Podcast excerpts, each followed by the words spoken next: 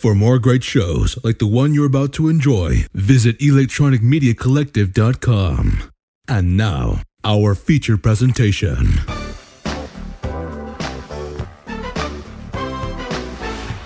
Welcome to the exciting world of the movies. Yeah. You gotta use the bathroom, grab a drink, um, snort some cocaine. I mean, whatever. Whatever, whatever works to get you through this. No, Uh, no, I'm good. I've got, I've got my drink here, and Yeah, I got I'm my, good.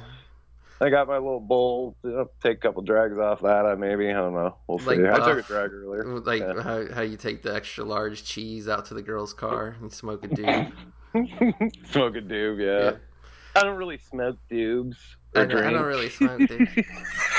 All right, retro you. movie loving BBs. We are ready for the Kino. Kino continues to dominate. I mean, it's so dominating. It's not even like what I mean. What, how, how are we railing these off? Nightcrawler, Breathless, now Suburbia, Problem Child 2. I mean, just the Kino train just will not stop in 2023 in the movie graveyard.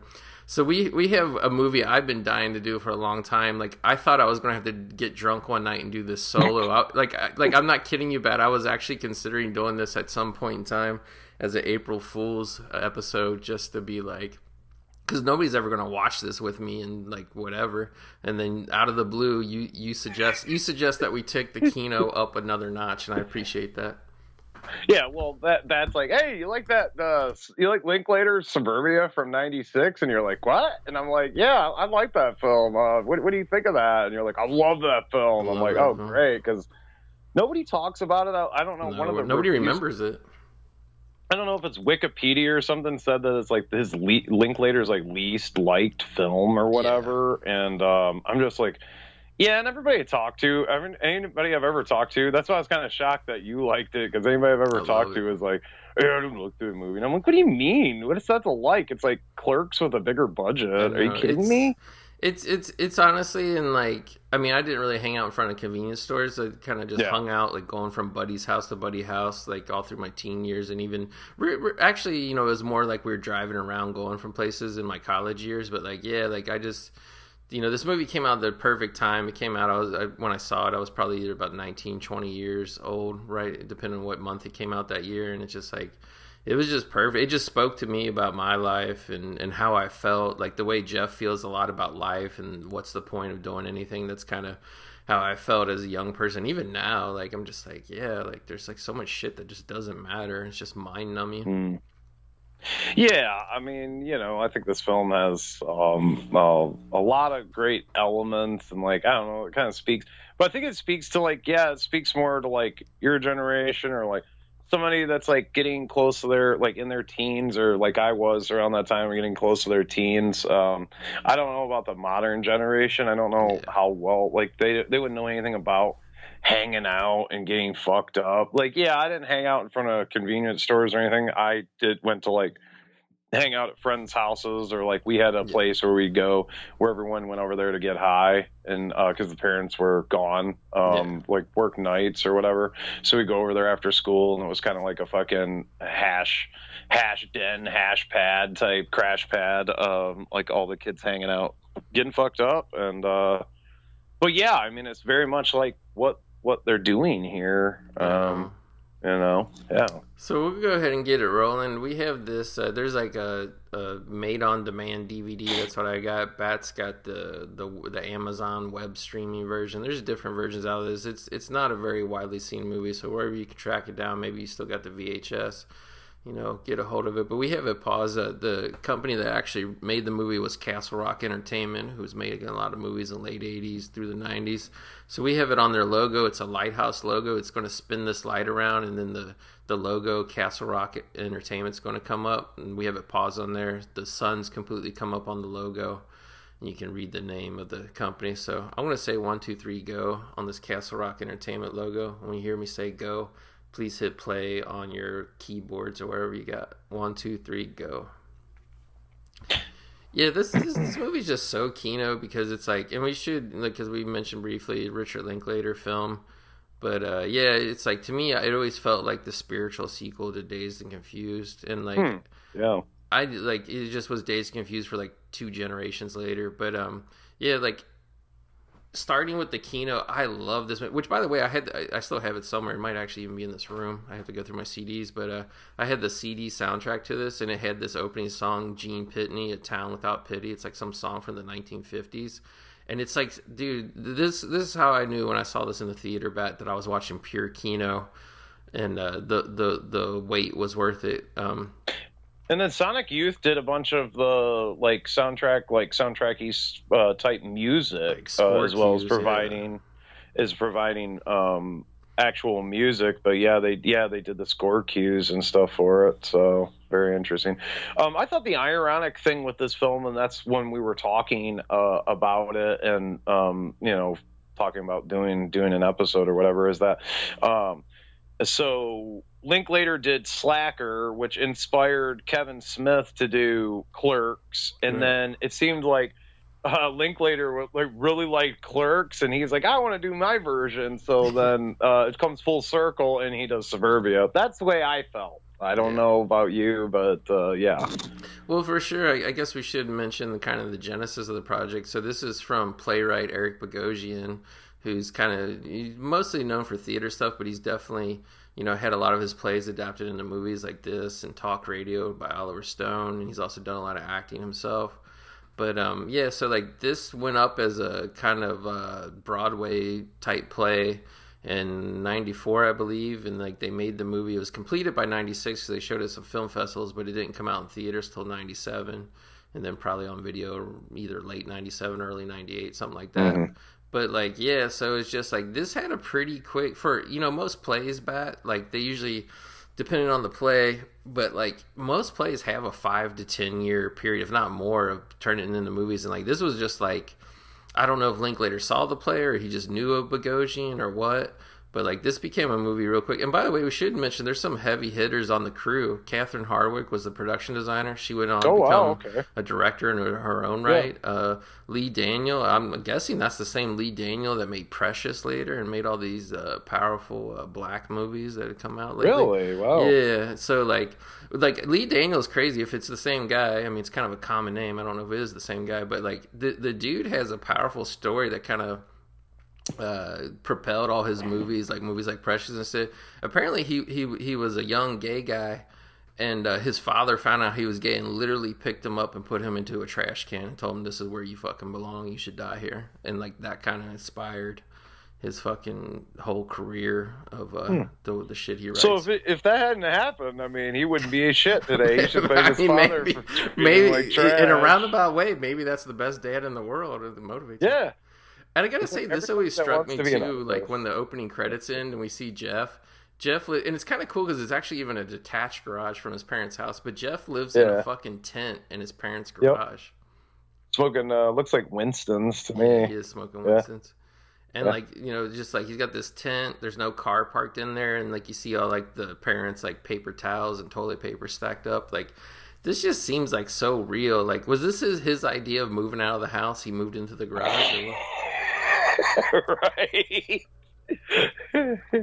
was that like it? Was that? That's why you like this film so much. Was that was that your transition to, Yeah. to moving out I was west? just like, this you were is living so in fucking. Kino. Like the opening credits with that sad ass song, and then like, and and then like like this for a movie that like kind of just really doesn't go anywhere on a filmmaker level. It's just a lot of dialogue. Like the opening like ten minutes is great. How it shows Jeff in the tent, and then we cut to Buff like in the pizza place. Like I kind of wish there was more scenes of Buff in the pizza place, but uh What's that? What's the guy you were asking about that went on to direct uh, Precious and stuff? What's his, oh, what's his Daniel, name again? Yeah, Okay, he's the director of photography. Oh, is it, Yeah. I'm I'm looking right. I'm on IMDb, so we can uh, see if it's the we can guy. see if this is the same guy. But yeah, he's like the cinematographer. So I imagine that's like a probably a pretty good that that that might be.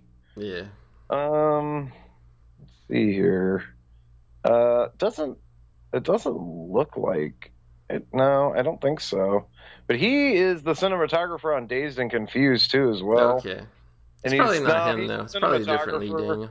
He worked on. Um, he's a cinematographer on Boyhood, which I never saw that. Uh, Yeah, I before got a copy, Sunset. but I still haven't seen it. Yeah, I remember seeing that at uh, I don't know, in the video. Maybe it was a video. Yeah, it was a video store because video stores were still open then. I always have to like think about that because like the I mass. it's It was because of uh, COVID that the mass shutdown of uh, family videos. Yeah, really. Stuff. Sad, sad day for yeah. They all just decided to close their doors like the same time. I was just like, what the Well, I, I fuck heard. is? Uh, yeah, this is a different Lee Daniel. Looks like I don't see all his directing credits for his other shit. So just a different he's guy. But it would have been cool if it was the same guy. He's also the director of photography on Slacker, so um, Yeah. Linklater's known him for Forever. Yeah. Yeah, look. Oh, uh, let's see here. Yeah, he's been working on stuff like. Uh, let's see here. He did ninety Never Leave Nevada as a Mhm. cinematographer. Woodshock short film. So that's dates back to eighty five. So he's been doing film stuff since eighty five. Um, and his last credit is Becoming Leslie. Never heard of it. Sounds familiar. I like how they build up the kind of resentment, and again, I like movies like this where just like the minor characters kind of pop in and out. Like here, we show the cops showing up to buy their cigarettes, and they're mad at the guy because uh, he says The the, cigarettes cost two fifty, and they're like the price went up. He's like, nah, it's always been two fifty. But um, it's kind of funny because like smokers would be dying right now to buy some two dollar fifty cent cigarettes. Oh cigarettes. yeah, all day. And the gas is really cheap too. I don't know if we get a shot. Yeah, here. there's like Uh, it's like it's a a dollar dollar nineteen and a dollar twenty nine for premium. Right. Those were the days, baby. I really, I re- like. I mean, I see like the kind of bigger gas stations, but I don't really see those like 7-Eleven, real small gas stations anymore, where it's just a convenience store and then like literally two gas pumps in, in the parking lot. I don't really see those setups that much anymore. like you gotta think people were like, "Oh, that gas was so cheap," and it's like, yeah, but people were making like, shit, I don't know, like what, uh, Yeah, nine, Four 90 bucks an hour. Yeah. Yeah, like the, the real like we're making a lot and stuff. I love how um and it's uh what is it um what were these gas stations? They were Circle Circle M's, weren't they? In They real life or in the movie? Is this that? Yeah, Circle A. Yeah, Circle no. A, yeah, it's a it's a rip off of Circle K. It was supposed to be a Circle 7-Eleven, right, yeah. but they couldn't get the 7-Eleven right. so Yeah, I saw that. Yeah. Yeah, Cir- Circle K is weird. I can't believe it's still around. We still have one. I don't think. They, do they have gas? I don't think they have a gas pump, but there is a Circle K convenience store. I went in there one time. Like It's just fir- a party store, liquor store, or whatever. No. no, it's, it's it's like a regular convenience store. But like I went in there one time, like when I first moved to this area, and like you know I didn't have shit. I was staying in a temporary apartment. I was like, I need to go get some Gatorade. I was like, oh, I saw a convenience store. I went in there. There was like some guy started arguing with some, like he didn't even know the woman. He started arguing with her. She was in front of him. Like he just started like making fun of her, saying like, "Oh, you're fucking fat" and all this shit. And she's like, "Who the fuck are you?" And like I'm standing Right. like two feet away trying to buy Gatorade. I was like, I can't wait to get the fuck out of here. Not coming back in here. This Yeah, no, it was too fucking ghetto. Uh, um, yeah, we don't. We never had any of those. Like I've seen them. You know, um, when I lived in Nashville, they didn't have Circle Circle K's or whatever. But uh, There's a uh, Circle K in Bill and Ted's Excellent Adventure. oh, is there? Okay. Yeah, and it's Oh. funny because when they're hanging around outside the store, it's like when they're trying to figure out all the the whatever answers to their whatever it is fucking history quiz. He's like, he's like, do you know when the mongrels ruled China? And the old lady's like, I'm just going to work here. I don't know this shit. Right. But but it's kind of funny, like on the like they those video stores. I remember this too back then. Obviously, this is way before Suburbia. This is Bill and Ted, but like they you can see the posters in the window of that of that Circle K of Charlie Chaplin advertising that they rent videos there. You ever remember like gas stations, convenience stores had that Oh, little yeah, section? Of, That's what I was just. I think I was talking to somebody not too long ago about how everybody wanted in that game. Like it was, Yeah. it was like gas stations, Easy liquor money, yeah. stores. Um, I, I remember I rent. See, and that was beauty for me because like I would go around to, I like if I was looking for something, I had like so many places to like try to and like. Yeah, sometimes the weirdest place, like some weird little shithole liquor store, would have like a slasher movie that I was looking for. yeah. It was like weird. Like, yeah, I saw a fucking Slumber Party. They had a copy of Slumber Party Massacre, so I'd have to go there and like make an account so I could rent like one VHS. Like, I'm never coming back Yeah. you know, like I don't. That's How, all how I would they keep the records of that shit? Because like when I worked in a video store, like you had to put down your address. They wanted your social security. Like they wanted all this fucking shit, and then people give a shit. This is too much information. I was just like, well, do you want to rent movies or not? But like, how did gas stations in 1986 or whatever do it? I think that they, I think they did like they just wanted like an address. I remember like sometimes like I go to like ones that were like far, and sometimes they may not have like wanted if you were like not in that town, they may have not have wanted to um uh set you up an account or whatever. I think I Mhm. remember running into that problem like Yeah, uh, it was like too far away or something or like say you were on vacation and you wanted to rent a video in another state you wouldn't would bring it back.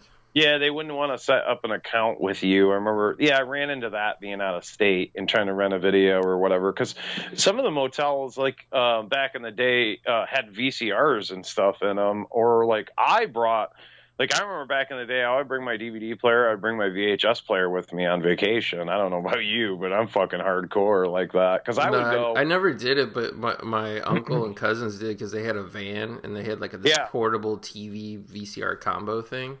oh, okay, yeah. It, like it had a tiny screen. It, it seemed like it was like a 13 inch screen or something.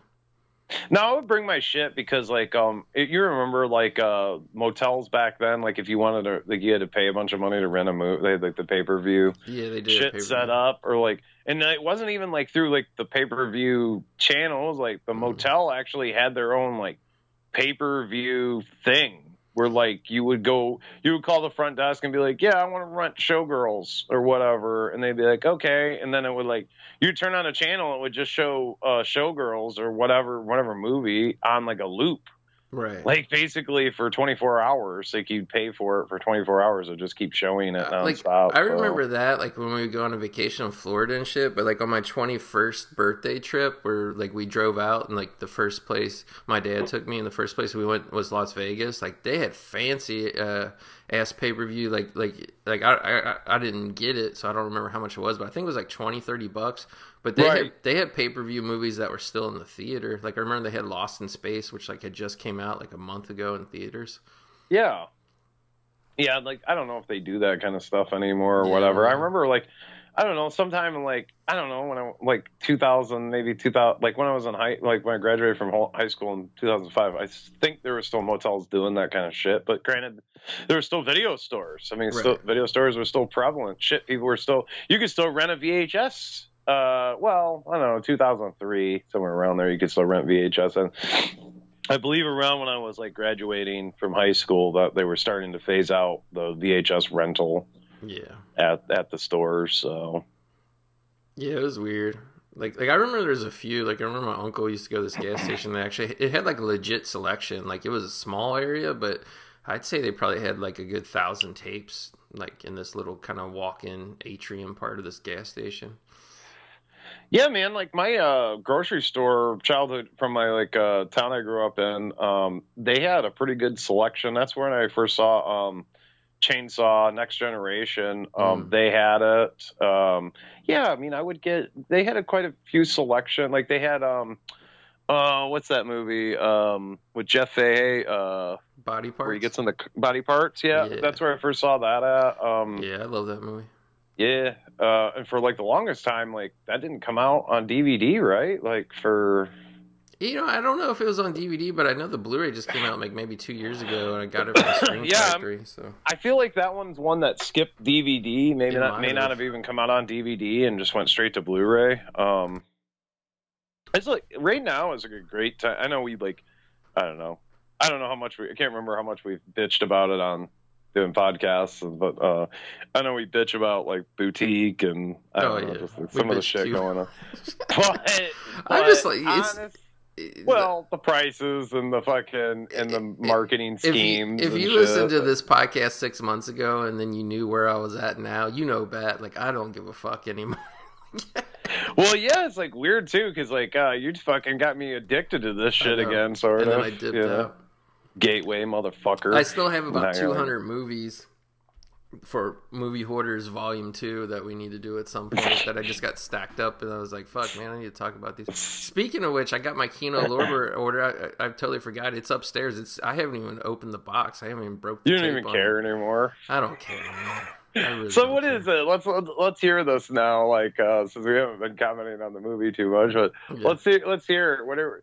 So are you like not buy? Are you not going to buy anything? Or are you going to like just like really get what? Where are you at now? It's it's, come- it's too deep to go into on a podcast. It's a we got two hours. it's so we a got like an whole hour nah, it's it, it's it's a whole life crisis. But are, are you gonna buy? Are you think you're gonna buy? more- Like you're still buying stuff, sort of, right? But are you are you just are you gonna buy like ten movies a year now? Like is that what I don't know if it'll get that bad. Like that? I, I think I'll do like the sales and pick up eight, ten movies here or there. But like I don't, I like You're gonna dude, slow it down man. Dude, I, I was going like, like I had legitimately had a problem last year. Like legitimately Yeah. had a problem. Like and, and like And I tried to keep up with you, and it became a problem for me. I wasn't even Yeah. keeping up with you, And but I was like- buying shit a lot too. So it's like I had the it, it's it's it's weird. It's not even about the mo- money because I had the income to do it. yeah, But I kind of still do, right? I mean, you're I mean, not yeah, fucking like, broke. you know, yeah. like but it was just one of those things where it was like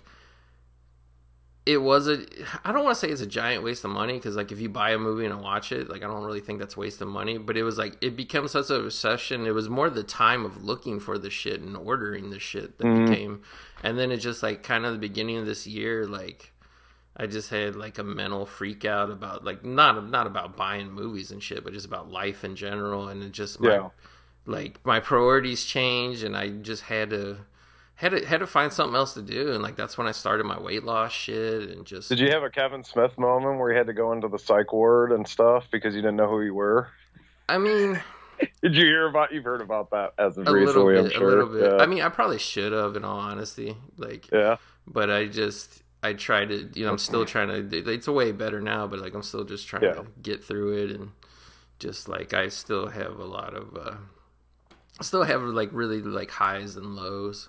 Not even really so much lows, just like two highs of highs. I don't know. It's it's weird, but it's it's getting better. Like as as my physical health gets better and I feel better physically, it's helping me out a lot. But but yeah, it's just like I mean, I still go in my movie room. Like I still Yeah. watch a couple movies a week, but it's just I'm just kind of like, dude, I have this this giant fucking like I can't believe some of the shit I was buying. Like all of a sudden, I needed to own the what do you call it the Antonio Banderas Zorro movies when I never even Ugh. fucking seen them before, and I was like, why why am I buying this shit? Like I don't even know. Like, it, I- yeah, it's just like it. It went from being a pleasure to being a burden. Like, Yeah. No, that's where it was when um when I lived in Nashville too as well, and um I did have a mass like I like I- like I said I had a pretty massive um DVD collection, and um you know I had quite a bit of Blu-rays, but not even not, nowhere near what I have now actually, which is ironic. And um but yeah, no, I get it. Like, look, yesterday I told you I picked up that dual DVD. Well, it was so fucking cheap. Like I got it at a resale shop. But um, dude, I'm I've already watched it like fucking twice, and since I bought and like I threw it in yesterday evening and had the urge, um, I hadn't seen it in a year or so, and I haven't seen it like that many. I only seen it maybe like three times before I bought those, and I just like immediately like you know when you like really enjoy a film, like you have the urge immediately to want to play it again because you're like, oh man, I want to like check that shot out again. Like that shot that that um that scene was so well done. It was well edited, and like uh, this, I got to see the sequence again. I got to see this. I got to study the character, and it's just like when a two dollar fucking used DVD. yeah. You just watch that more than fucking what you bought. No, you know, than your I- I hate forty dollar boutique. I, yeah, I hate to single out like anybody. So yeah, Yeah. we'll just say boutique. But like, and granted, I did buy a boutique. We covered it. The, the last film we watched, we we covered was Breathless, and I've watched that Blu-ray like fucking five, six Yeah. times. So that was like probably one of my better uh, boutique experiences. But yeah, like. These past sales that I was in on, like that ten dollar one that was was that at the beginning of the year. I can't remember the one uh, from from our friends yeah.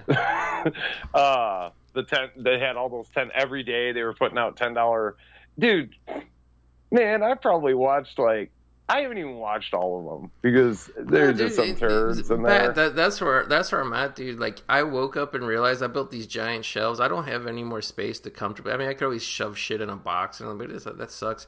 But it's like it's like I built this storage system in, in my new home. Like I own this place. It's not an apartment. I can't just like I can't just like Jesus l- Christ. leave it or whatever. And it's like I thought I built like the ultimate storage system, and then I filled it up, and then it's just there's just shit on the floor already, and it's just like there's so much shit in there that I bought just because I wanted to watch it one time, and I'm like, I gotta. It's like Yeah. a, like, and again, it wasn't even like, oh, I gotta stop doing this. It was just like I just didn't care anymore. Like I just Now you see why like I download shit because there's just some shit that's just like okay, I like or it's just some like stuff that I've never seen, dude. And I've always been like that. And um, it was great back in actually that's why video store was fucking great because if it was something I never seen before or whatever, I just go rent it and I'm like, okay, Yeah. that movie sucks. And like I'm not Right. buying like I would never back in the because you remember how much DVDs were when they first came out. I would never blind buy something in Right. my fucking life. I would never like unless it was like five dollars and like I a would do it, but it reduced, was you know. rare. It was only for obscure Yeah. horror, you know.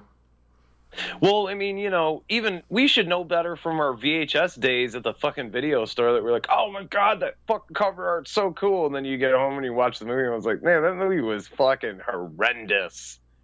The, the you know nine times out of ten the the poster art was better than the movie. And uh, so I- yeah I would always have to see stuff or whatever. So yeah like these days like I have blind I buy I mean I blind buy a lot of stuff from boutiques. And dude they're really if you think about it they're running the same game that the studios were running in the 1980s they come up with this fucking great artwork and the movie's like and then the packaging and it goes a little bit further and they're like oh look it comes with lobby cards. Or it comes with a fold out poster. And the movie is fucking terrible. It is just it's garbage so. I agree. We Not- should actually talk about this movie though. We're we, we, we, we totally missed Burger Manifesto Part One, where Sooze did her pro vagina fuck men performance art, and all the men hated it, all the guys hated Yeah. it. oh buff liked it a little bit I but yeah. Buff did like a little bit. But like and now now they're starting shit. Tim is the guy played by Nicky Katt. He's the big bully guy. He's starting shit with the small Pakistani uh, convenience store owner. And like this is where the shit gets heated. Like he starts picking a fight with the guy pushing him and shit.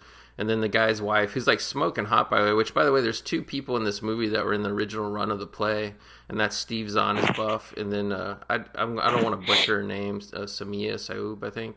This lady here who plays the wife of the convenience store owner, she's smoking Yeah. hot. Dude. I was just like, I was watching this, I was like, why is she so hot? Why is she so naked working in the convenience store? Like, yeah and why is why is her husband why is she with that lame yeah, he's so Yeah. fucking lame. Like, I feel like you or me could like scoop this woman up so much better. Oh yeah.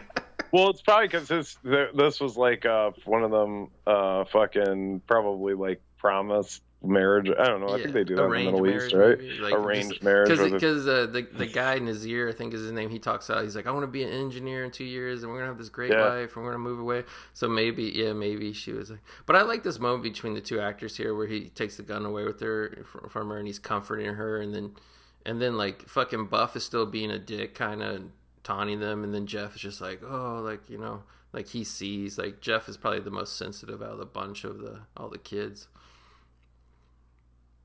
The toxic white kids.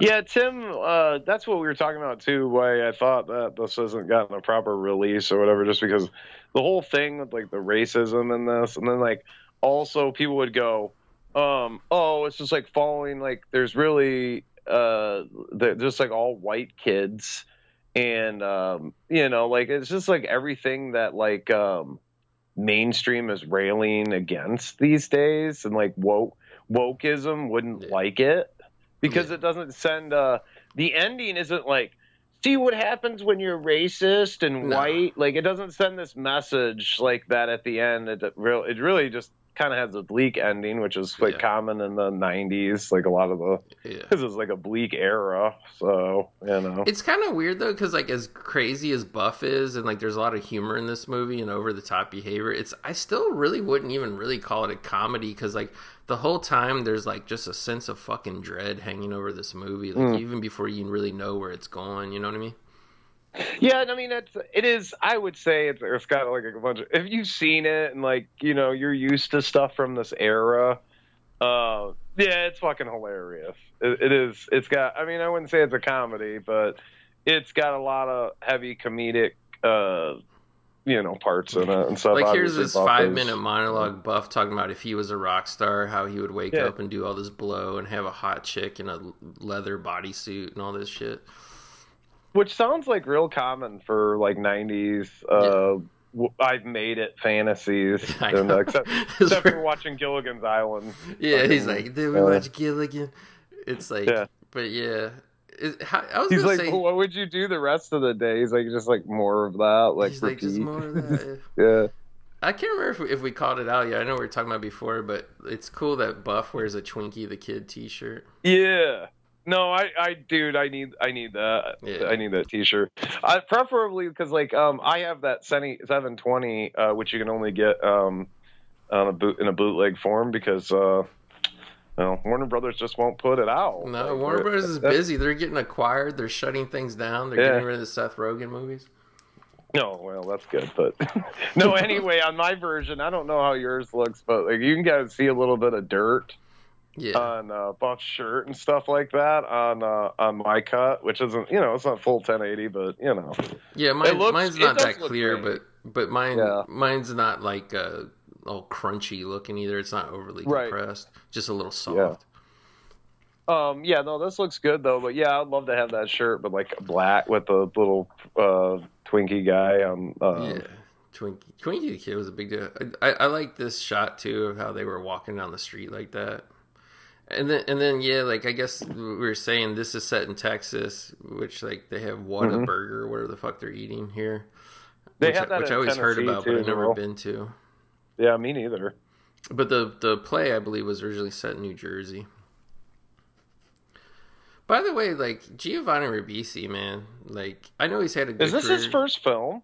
No, no, he's, Oh, he, he did a lot. He did he did Uh, a lot Boiler- of acting when he was like Boiler a Room?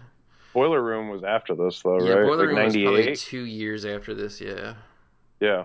might have come out in '99. Yeah, but um, Yeah, I remember seeing that when it first came out and loving it. Uh, didn't you cover that um, on the movie Graveyard? did I don't I thought you did. I can't remember. I know I know I made uh, me and Boo watched it a couple months ago because we were doing all the early Maybe- Ben Affleck movies. But Maybe that's what I saw because like so when Yeah. she tags you when Yeah, she she tags put you in the movie you guys yeah. watch, I'll I'll see it and stuff. So sometimes it depends on what it is. I, I give it a like. I give it a like whether it's a good movie or not. Yeah. Some of the shit y'all watch, I'm just like I can't like that. I can't get down with that. But yeah. Yeah, did you know, yeah, Giovanni Ribisi and Boiler. He's like, Yeah. Notorious B.I.G. said, You either shoot a jump shot or you slang crack rock. well, I never had a jump shot. Like, that's how his narration goes. It's fucking great. Like, Yeah. you, you, you could, I'm seriously, you could do a fucking great, like, just monotone leading man triple feature of like fucking Jake Gyllenhaal Nightcrawler, Giovanni Ribisi Boiler Room, and like So- like Ryan Gosling Drive.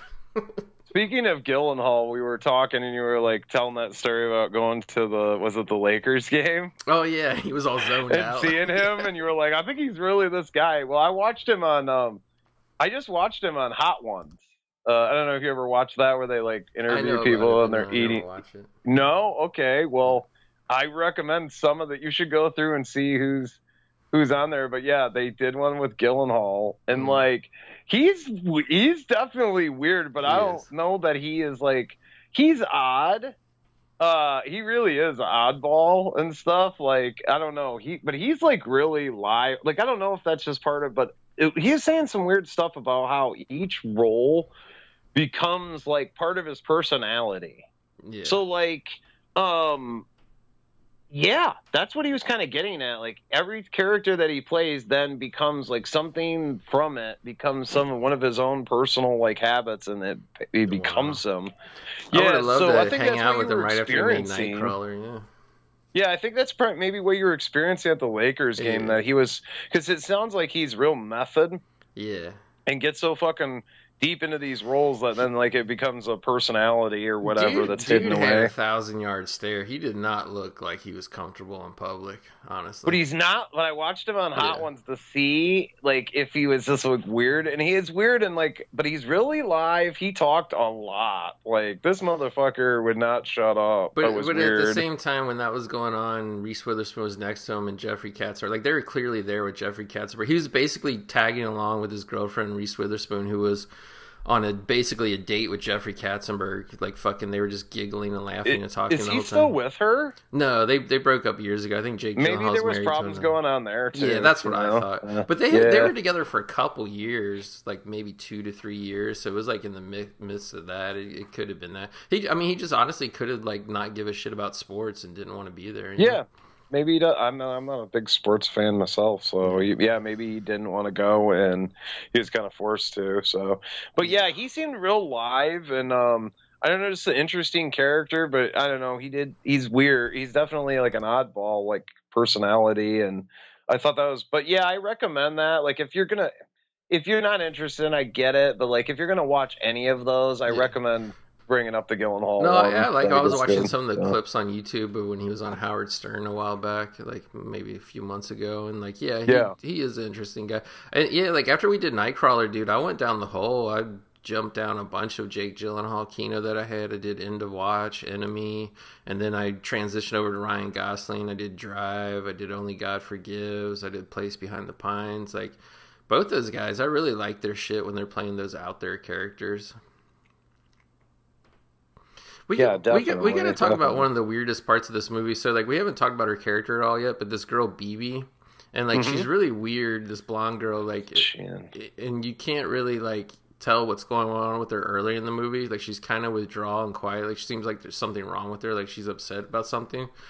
But uh, I like this too when Buff walks by the wall and it says "Pussy is number one in the USA." yeah.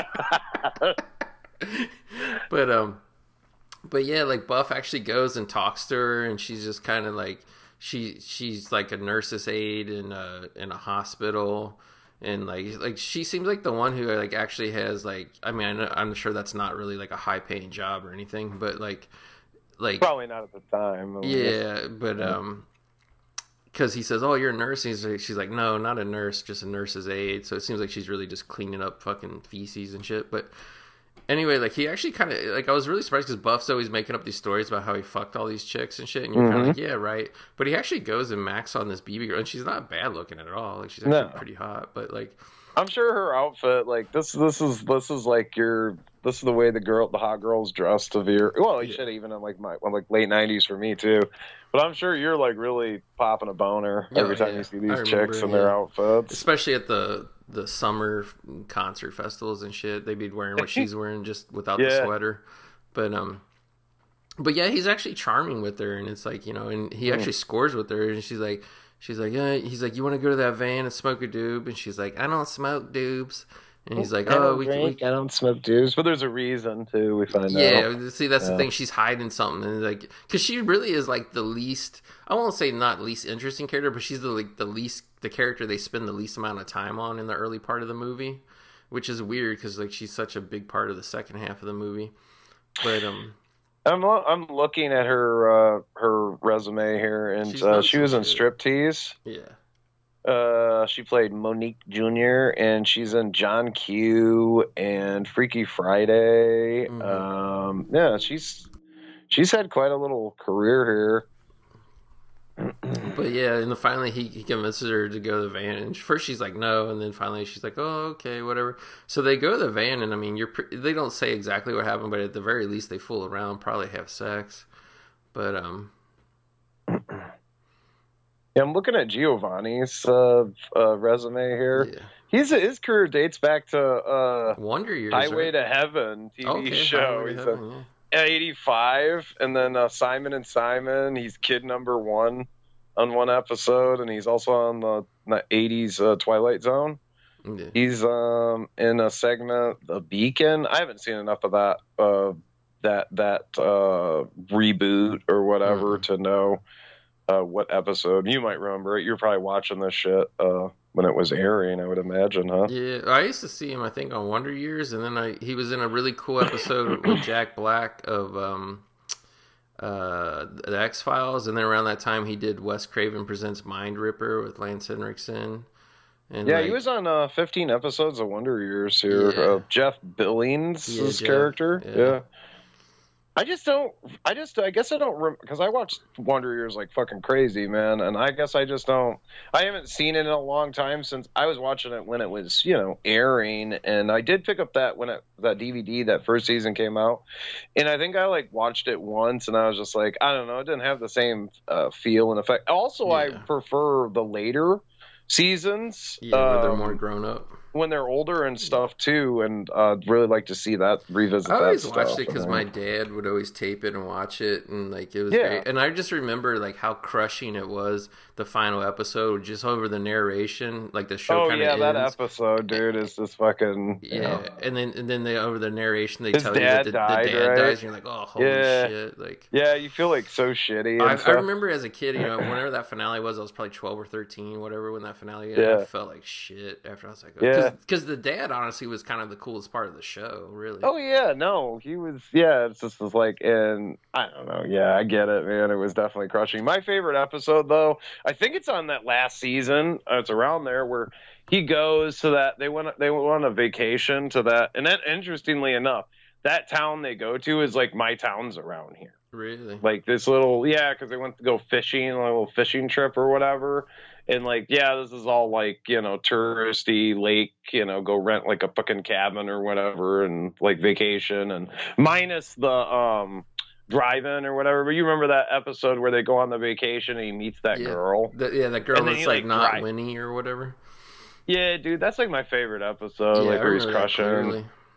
yeah And mm. I, like I remember when like they kind of told the sister to fuck off the show. Remember, like, she, like she turned into a hippie and I got married. Well, and she's just a she was, like- hippie. yeah, she left with her boyfriend or something or yeah. what- I can't remember if it was the one she left with, but yeah, it was David Schwimmer at one point was her Well, boyfriend. that was David Schwimmer. Yeah, that's right. And I think he had his original nose too, if I remember. Jeez, I had I only watched this once. Uh, get, no wonder you like Lost Highways. Got uh, Giovanni's in Lost Highway too. yeah, Huh? he's got a real like side part in Lost Highway though. He's just like one of Balthazar Getty's uh, friends or whatever. Oh, okay. Yeah. Ninety-seven, he was in that. That was that's when that came out. You think he'd gotten a bigger role? He just must have wanted to work. You know, be in the film. Probably because it was So, David Lynch, I'm sure. Yeah. Like I like I, I think there's like two scenes like he shows up him and his friend he's got he's got like greasy hair and leather jacket and he's like hey you want to come out uh, get a get a beer with us whatever? And they're like they're at this bar for like a scene with these girls. But um no yeah and then then he did uh actually actually it was one of those like buy one get one free sales last year but I actually bought the Mod Squad movie Oh with yeah, him yeah. Claire the, Danes the, like the remake movie, Epps, yeah. whatever. Yeah. and I rewatched it and like it wasn't great but it was like uh It's it was, okay. It's okay. it was actually, better. Yeah, it was better than I remembered. It was just uh, it was a nostalgia like '90s movie, but I liked his Yeah. character in it. uh, How he was like the fuck up in it. But yeah, I've just always loved Boiler Room. Like Boiler Room is probably my favorite. Oh my god, yeah. I uh I actually I watched it like maybe two three times when it first came out. Like I rented it, and um Mm-hmm. I I believe it or not, I really liked it. It had nothing to do with that. Um I just haven't uh I haven't watched it since, so Yeah, we- I'd like to we- revisit we it. gotta yeah. cover it because I, I still got the theatrical poster. My buddy was working at a movie theater at the time. He got me Oh, the wow. poster. Yeah. Yeah. So yeah, so uh, Pony, the the guy that they went to Mhm. high school with, and he he's become kind of like a shitty low level rock star now. He shows up in his limo, and uh, uh, Parker Posey plays Erica, his publicist. Who I, they just always love Parker Posey, but like yeah, this is kind of like Mhm. uh, another what do you call it? Uh, returning from uh, from uh, Dazed and Confused. Parker Posey was in Dazed and Confused. So is so Yeah. is Nicky Katt who played Tim. He he played like the greaser bully who like beat up the one Oh kid. yeah, that's right. Yeah. Like he's barely in it, but yeah. Smells like someone smoking reefer. Yeah, he's like, what? Yeah, what, what are you saying? I mean, me and my friend smoke reefer. Yeah, I know, Yeah. but just the the strongest smell. He's like, what, what are you saying about me, geek? What? Yeah, yeah. Yeah. P- What are you talking about, Chief? Yeah, Yeah, that's uh, that's on the. We, we, I don't know. I don't want to spoil it, but uh, yeah, I think we're gonna have to cover Dazed and Confused Oh, or something. yeah, for we're gonna have to get in some more link sure. later as well. So yeah. this might be like the anniversary year too, because I think that might It's- have been a 1993 film. I think well, let me look. Let me look. I've there, got, I've there's got some, everything. it's uh, like like- Breathless as well, dude. Like I didn't even it didn't even dawn on me to say it when we watched it. Yeah, Yeah. Well, I, I was like scrolling back. I hadn't listened to the episode, but I think you were with Trev. You guys did like uh, best films of 1983, and I was like, I wonder if they talked. To, I wonder if you mentioned Breathless or not. I don't Uh, even remember. I think I did, dude. yeah, I think. But yeah, I like this conversation between Jeff and Pony. It's like so awkward and like Pony's like, "Yeah, you should do that, man. You should write songs." And Jeff's like, "You think I really should write?" And he's like, "Oh, write what?" And he's like, he just got done telling him like, "Yeah, you should write songs, Jeff." like, Right. Like, Well, I, it's like weird. Like I get this fe- get this vibe. Like at first, you get this vibe like where he's like, "Yeah, I'd like to read some of those. You should let me read some of those." yeah, And um, and I'm just like, what is he trying to like steal his stuff or whatever? Because he's like not creative or whatever. But then he's like, "Yeah, sometime, but not right now." like I guess he's just feeding him a line of bull. I know. He, he It's a- is. He's just trying to make bag. small talk. Well, you see Yeah. too how he perks up when Sooze comes in. Which, by the way, Sooze shows up in this Jeep Cherokee, which like you never see this car again. Like it never factors in. And it's like she comes back. That's with, true. With the car, and it's like weird because there's so many different points in time where like either she would drive away in it or like like it just seems like it it, it would have been needed later on. But you just you don't even see a shot of that car ever again. It's weird. That's true. I never. I didn't even think about. I did think about that earlier watching. I'm like, well, didn't she need to like come back and get her jeep or like Right. you know? Yeah, because the thing that's weird about it too is like they, well, the first time they show her in the movie, she goes to her mom is like, "Oh, can I take the car tonight?" And she's like, "No car." And she's like, "Oh, why not?" So it's just like, okay, like it just makes no sense. Yep, Dazed and Confused is '93, so Yeah. it's it's the it's the anniversary year for it. So uh, now we have to cover it. Yeah. Not to mention, it's like one of the greatest. I, I fuck. I don't care what anybody says. It's like it's definitely in the top ten of the greatest movies made in in the Oh '90s. yeah, I always Like, loved. I mean, I liked it when it came out. I remember for some reason I don't remember seeing it in theater. I remember renting it on video maybe like a couple years after it came out, and I was like, I think I was like maybe past high school years by that point because that movie came out like probably right, yeah right in the middle when I was in high school, and I saw it and I was just like, yeah man, like it just was so like remind me of high school shit so much. And even Quentin Tarantino, I heard him talking about it uh, in some interview or something. He's like, "Oh, it's like a, oh." When he was taught, when he was put um, pushing Once Upon a Time, he's like, "Yeah, the great hangout movies of the of the of the eras." Uh, and Dazed and Confused is like number one hangout movie. He considers that to be like the number one hangout movie ever made. I could see that. I mean, Yeah, I'm just surprised he didn't pick something like older. Honestly, I don't, you know, I like he really. Well, uh, isn't that is it is that a Miramax film or no? That's no, it's a. Universal No. film actually. But You- it's kind of ironic, though, that a lot of those actors from that movie went on to work for Miramax. I know dude. it is weird. Yeah. Oh my god! And you know, I was thinking today, like, uh, or not even today, just like I don't know, the past week or whatever. It's like I don't know, as shitty as Harvey Weinstein is, like, and everyone hates him, and like, yeah, he's like not a very good guy, but like, I don't know, man. Like, some of my favorite movies in the '90s were Miramax made films. Yeah, the, the, the- Like- you know, I get it. It was a serious topic when all that shit came out a couple years ago.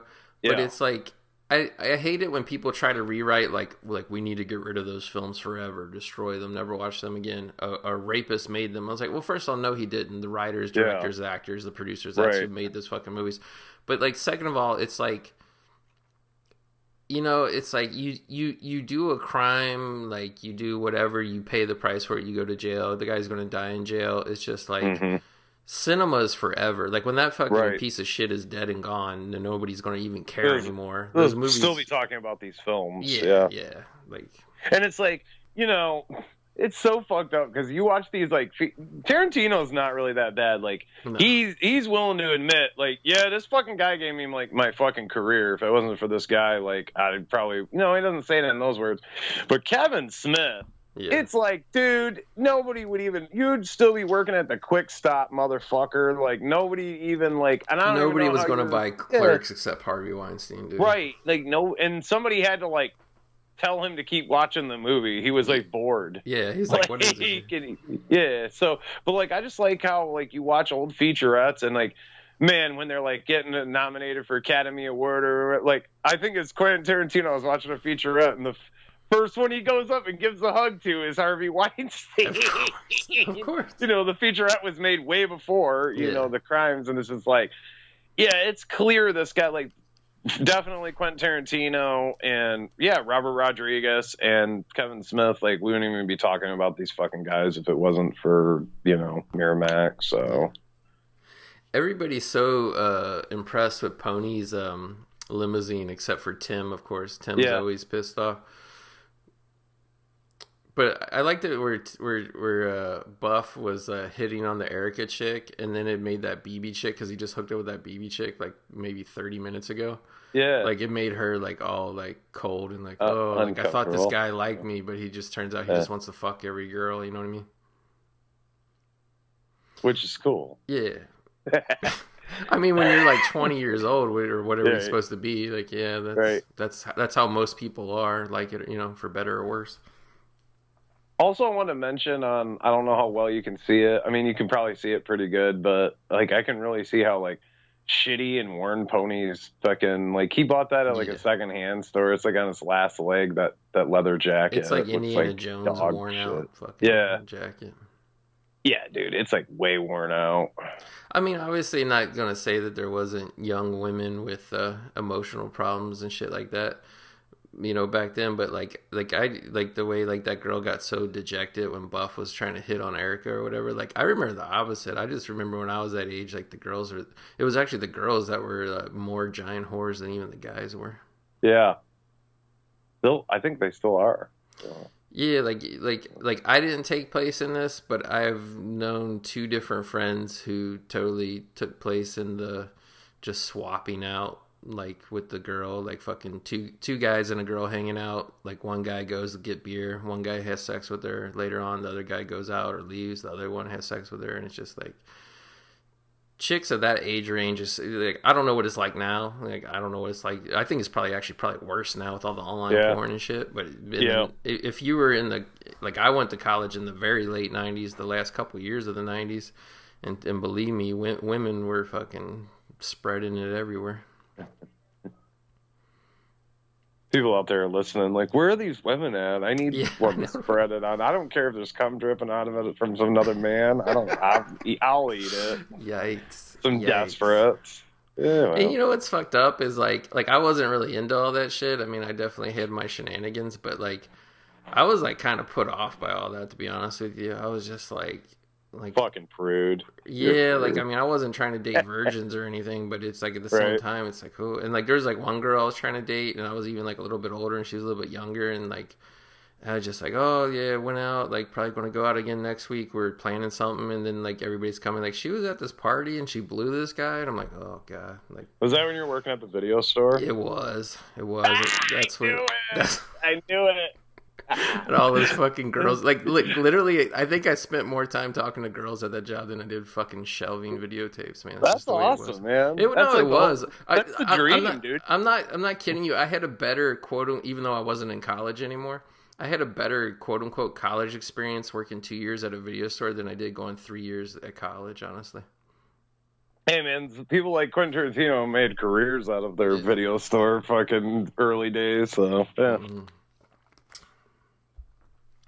I know you went you went out to Hollywood with those dreams, huh? of course. That's the only reason I went to Hollywood. But like, uh, you know, now like you've been telling me like a little bit. You said that you know this was like you were doing scenes from this film or whatever. Yeah. What like acting classes? From an acting so class So did you in go out to Hollywood to uh, be an actor? Actually, no, not at all. I was I was like done with acting at that point. I was actually Okay. never really. This is the thing that's so so so fucking stupid, Bat. Okay, so I took acting classes just because there really was no directing classes. You know what I mean? So I Yeah. just took acting classes to kind of understand. You know, No, no. I mean, all like a lot of the big directors tell you that you should do that, especially like not even just as a writer too, as well as And screenwriter. I, I too. took other theater classes. I just wasn't really into theater, and I wasn't even though we had a good theater program at my college. Um, I wasn't really into like there was a few times to get credit I had to go and help break down stages and shit, and I just didn't like the people that were in the theater thing. Like it just wasn't. It was. It, just was like to me. It was just like more of like a hokey summer camp type of feel, seeing group of people, whatever and like there was girls around for sure but but but not not that many it like you know you know not to be negative but it was like probably 70% gay guys if it would have been seventy percent girls, like yeah, I would have been You'd acting. been you all know, over yeah. I would have been. But like just just the rest of the school, like I was more around girls in my regular class, like my English classes, than I was in my theater shit. Um, but like no, yeah, I, I did the the acting classes, and I did other ones too. Like I did a script analysis class. That was probably my favorite one besides acting classes. And I did some other shit that was just like, but I wasn't trying to be a theater major. Like Was that uh? Did you do that out west or was that in the Midwest? no, that was yeah, that was that was uh, Cincinnati. That was Northern Kentucky Yeah. University. Oh, okay. which is yeah. which is blown up now. Like when I went, it was still kind of like a commuter school. Like it's a full like they just built so many more dorms. Do they got there. a, a film pro like an actual film program now or what? I don't, you know, I don't know. Like there was some. Yeah. I should have done it. Like I was stupid. I should have done it. They did have some like. I don't know if they were using Avid or what, but it was like more of the really advanced radio television courses. And I did, I did dip my toe into radio and television courses, but I didn't work up to the video editing part. But I was just kind of like, I was like, I was like, I don't know. And I remember I would always walk by the editing bays and I would peek in and watch people. And like, I guess they gave they gave them like sample things. They were always editing the same clips from Highlander, the TV show, and I thought that was fucking weird. Like, it was clearly something they licensed, you know, like a video library thing they licensed. Mm. And I was just like, I don't know. And uh, like yeah i should have got more involved with the on-campus radio station too because a few times with like me because because me and my buddy I, I guess i should explain like like we we did a cable access show for probably about a year and like Oh, half wow, the time okay. we just we just literally walked around the campus and we went into buildings and we went in and interviewed people and talked to people and shit it was called get some by the way but Oh, um sweet title, yeah. yeah. And uh yeah, and like so we actually like would talk to a lot of people around the school who like we didn't even individually know. And then like eventually like we kind of wore our our welcome out with the theater people. We got in trouble. We got kicked out of some plays and shit. But um but yeah, like that's pretty much what I did. And then like when I dropped out, like like right when I dropped out too, like I was you know half in, going to come back, and I, I actually re-enrolled, but I just never went back. Um, I helped do some things with some, I put some proposals together for some budgets and shit for the um, the the because the the what do you call it? Like the on air like like when I was actually there like there was like campus cable basically, but it was just Okay. like like they would just show movies and shit. And like I went in and like helped a proposal to uh and like basically I just went in and like you know spoke in front of a board and shit to to get and this was like I wasn't even in the school anymore but I but I did help them get more funding and they actually did get programs like that whatever that next school year like like the students were actually filming their own shows again and shit and putting them on the can because when because when I was there I just went like my show was on in the dorms, my cable show, but it was just through the local cable channel. It wasn't actually through the dorm feed. And uh, yeah, so it's it's like I just I just was a, it was a bad timing. Like if I would have stayed in school, I would have kind of reaped those benefits of like the school getting. And it seemed like they had shit before because they had a legit TV studio that we would go into unauthorized and just fuck. Dude, everything on this campus back then it's probably not like that now with key cards and shit. But everything was unlocked. Like if I wanted to bad, I could have went in there and stole like twenty thousand dollars worth of equipment and shit. You should have. I probably You should have. Probably started your film career. yeah, right I probably really should have. But it's Yeah. like, yeah, and like, you know, instead of going home and editing between the show between two VCRs and shit, but Is that what you were doing it with? Jesus that's what I was Christ. going with it, bro. And, Dude, um, they couldn't even. They couldn't because I mean there was like editing Yeah. uh, software back then, right? Like, well, it was uh, it was funny because uh, we were on in two different areas of town. We were on in Ohio and then Northern Kentucky. And for the North, the Ohio one, it was just like we walked into the cable station and they're like, "Just give us your tapes." We just come in. You you wouldn't let you edit because they had editing fucking bays, or they could have had a guy when we got started, edit no, but but the, but the Northern Kentucky one, they're like, in order to have a show on the air, like you, like you have to get certified. So they made Yeah. us do some shit. Like they made us do some courses where we, had, but the editing was so clunky. I'm like, this would take me like literally three to four times longer to edit our show than just the two VCRs. So I just always would go home and edit it with the two VCRs. And I always remember the chick that like ran the thing like she'd always be kind of dismayed when we came in she was nice but she was just like okay another episode of get some okay we'll put it on hmm. but what was cool though dude was like we would bring it and some like we would try to do an episode every week but sometimes it was hard. And if we, we if we didn't have a new episode for a week or two they would just rerun that shit dude. So Oh, like okay. every everybody that was like on my college campus because the, the last semester i was in school we got an apartment there on campus which sucked because it was a dry campus But um, so we had to sneak beer and fucking try not to get arrested and shit. But uh, but yeah, it's like everybody knew us, dude. And, like if we would have been doing that longer, and especially if like you know we would have stayed around when the uh, my buddy left, he went in the Coast Guard. I just dropped out, and uh, uh, right after I dropped out, that's when I got the computer and camera and shit, and started doing my short films and stuff. So. Mm. From that point, it was just like I'm like I'm a filmmaker. I was like doing shit, and my short films were in local film festivals and shit. So I'm just like, and then I made my first feature film. And then I was like, I'm just ready to go to LA now. And then like I went to LA, and then I was just you know like I did a lot of cool shit. Like we like me and Phil D's, we did cool shit, but it's just like just money and time, and just ran out of time and money. And then I had to get a real job, and then my real job relocated me to North uh, Northern California, and that's just where I've been stuck for like the last whatever 10 12 years So we got we should, we should probably comment on this. Uh, Jeff is like flipped out. He's like yeah had it with ponies, fucking and Yeah, playing fucking jams. He's, he's well it's so obvious too it. that jeff's girlfriend's getting so wet for pony Yeah. And it's making it work. What he's doing, he doesn't understand. It's making it worse. She's like getting more wet. I like that they're sitting on this sweet ass Fiero convertible. I was Yeah. like, look at, I was like, oh fuck, that car's so cool, and it's just like it was, that car was probably only about ten years old when they filmed this movie. But yeah, it, it's it, like you kind of get it, the idea more as the movie goes along, because like when Pony first shows up and he's just talking to Jeff, it's all awkward and shit. But he gets all excited when Sooze comes along, who's Jeff's girlfriend, and it's just like Pony really only came back to this thing because he called her saying, "Hey, I'm going to be in town and shit. You know, maybe Yeah. we can hang out, whatever." He just really came back to try to scoop up Jeff's girlfriend.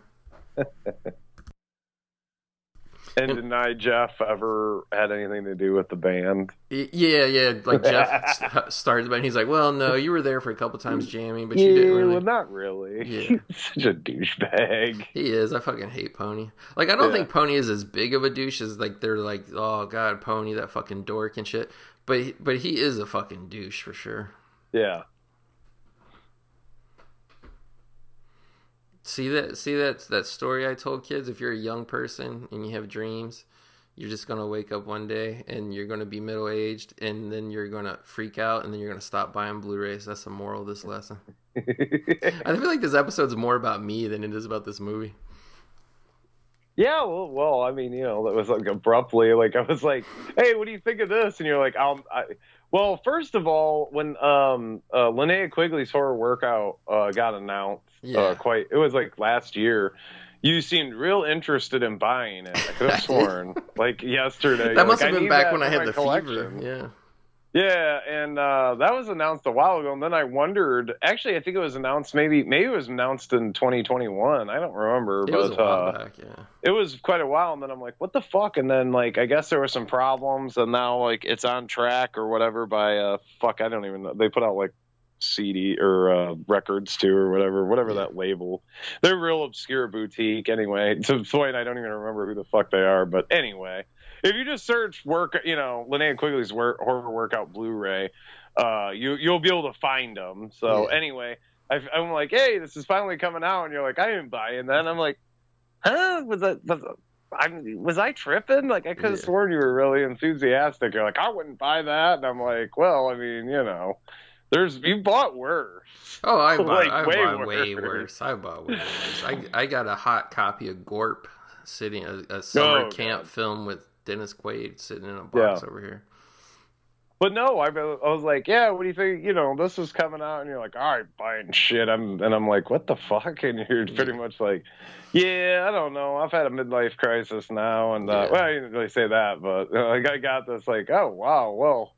Hey, you know, as opportunist I am, I'm like, hey, well, you know, if you if you want to make some room, you can always send that the care package of um, this, this, this. I'll put my But but it's not even like that. Like it's not like I yeah that's what I was gonna say. It's not like I'm dumping my collection. It's, it's not just like oh boo hoo like I don't care about anything. Like like I, like it, it, it has been hard to concentrate the last couple months. Like I just my mind has been elsewhere. But like especially lately, like running through those Gyllenhaal flicks and those Ryan Gosling flicks and just getting them so really just watching more Kino. Like Mm-hmm. like I still love going in and pulling shit off the shelf. It's not like you know. Well, you know, I've you know I've had like little whatever. I mean, I think when I sold my collection originally, it was just like I don't know, it was this material. It was just like this thing about materialism, Yeah. and stuff like that. And now I'm like more materialistic than like I don't know. It's just like anytime you're like making good money or something, you're like ah, I it. And like yeah, when you're you know. broke, you hate materialism, but when you have Well, money yeah. and, and you have no emotional thoughts about that's what's weird about money is like when you don't have it, you think about it all the time, yeah, and then when you're yeah. doing like just okay and you got a roof over your head, like then it's like whatever.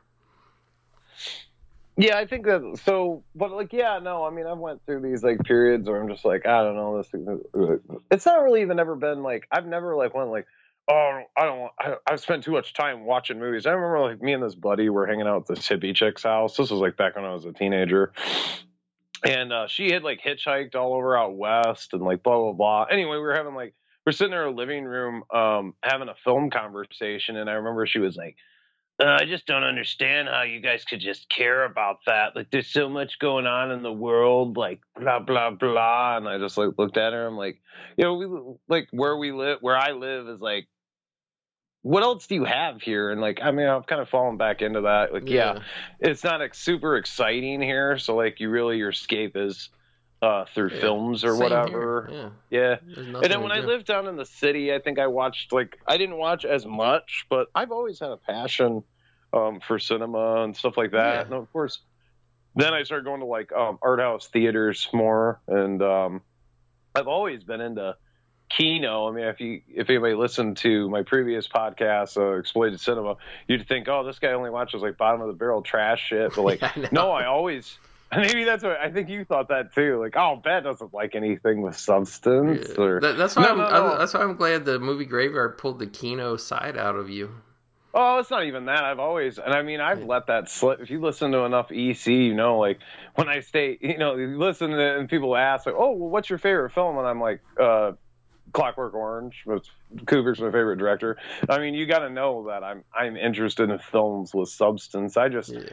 uh, I think my whole thing with watching exploitation films was just like uh shocked when I really because I'd seen a lot of it, but I just didn't realize how much uh trashy like stuff where you're just watching. and you're like, how did they who gave them money to like make it film? Like it just seems so bizarre to me and I got addicted to know. uh tracking these real weird obscure movies with just like fucking just the s- sleaziest, slimiest content going on and like and believe it or not, there was a lot of lot of that type of stuff made, uh, especially during the 1970s and into the 80s. So, but I just think it's great. Like, um, I don't, you know, uh, not. I know we're not. We should be talking about this film, but um, Yeah, I was gonna say I, uh, I just like these little scenes, like when they go to the Yeah. Chinese food place and they're closed, and they're like, "Just make us some food." Just like, I don't know why, like, but th- that, that's that's kind of like my thing. Bat like the last like so it's been going on for a few years. Me and Boo talk about this too. Like like we just like movies about people now. Like I don't really Yeah. need all the spectacle and bullshit. I just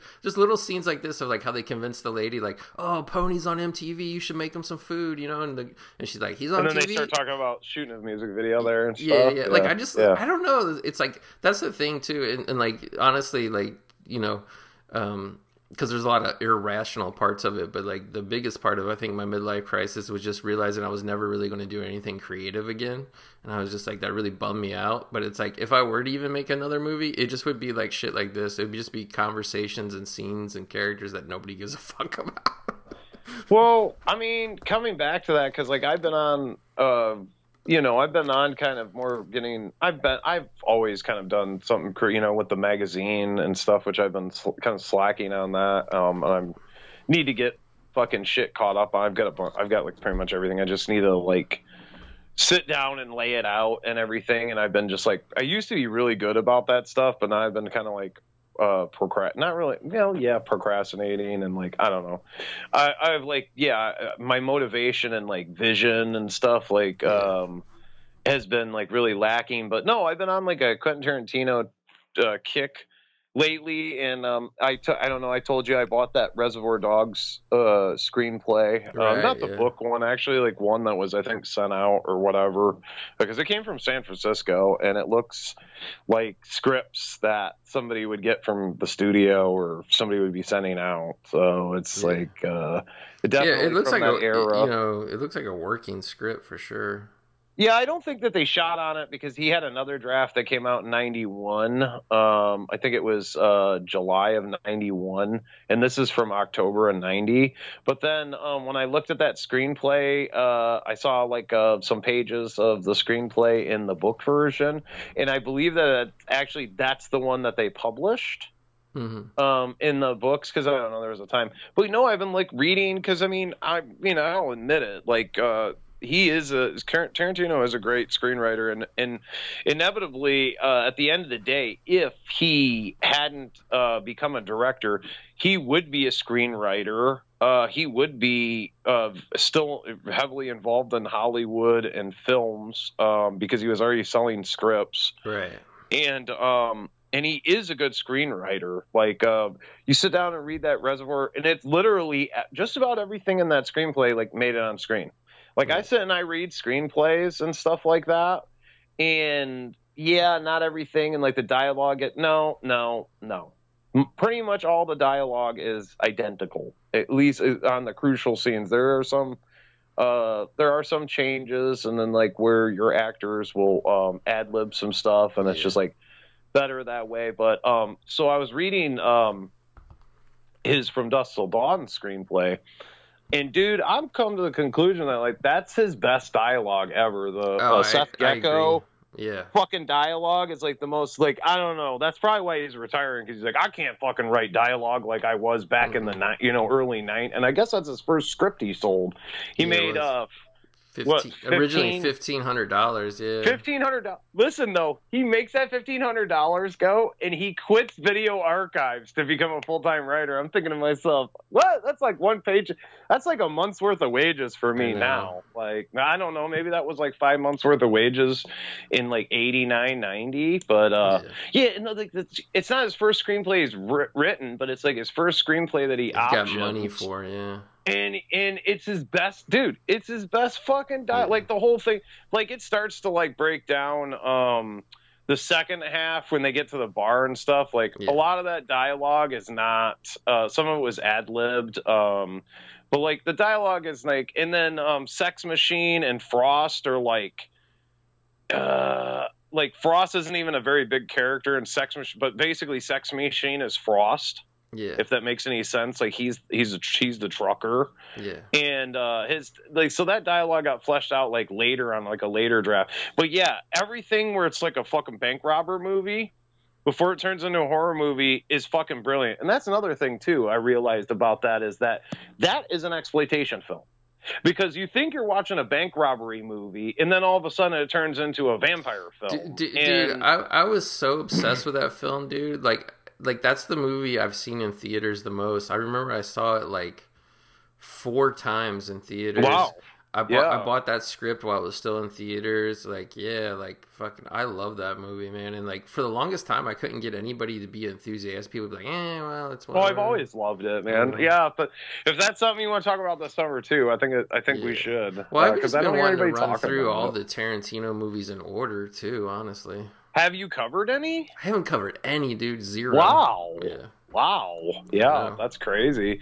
Well, yeah, no, I was th- I was also thinking back because I bought that box set used, not brand new, the one where with him holding the Super 8 camcorder, the big. Right. I don't know. It was like what is it before uh, Django came out? I think Um, so. the- Yeah.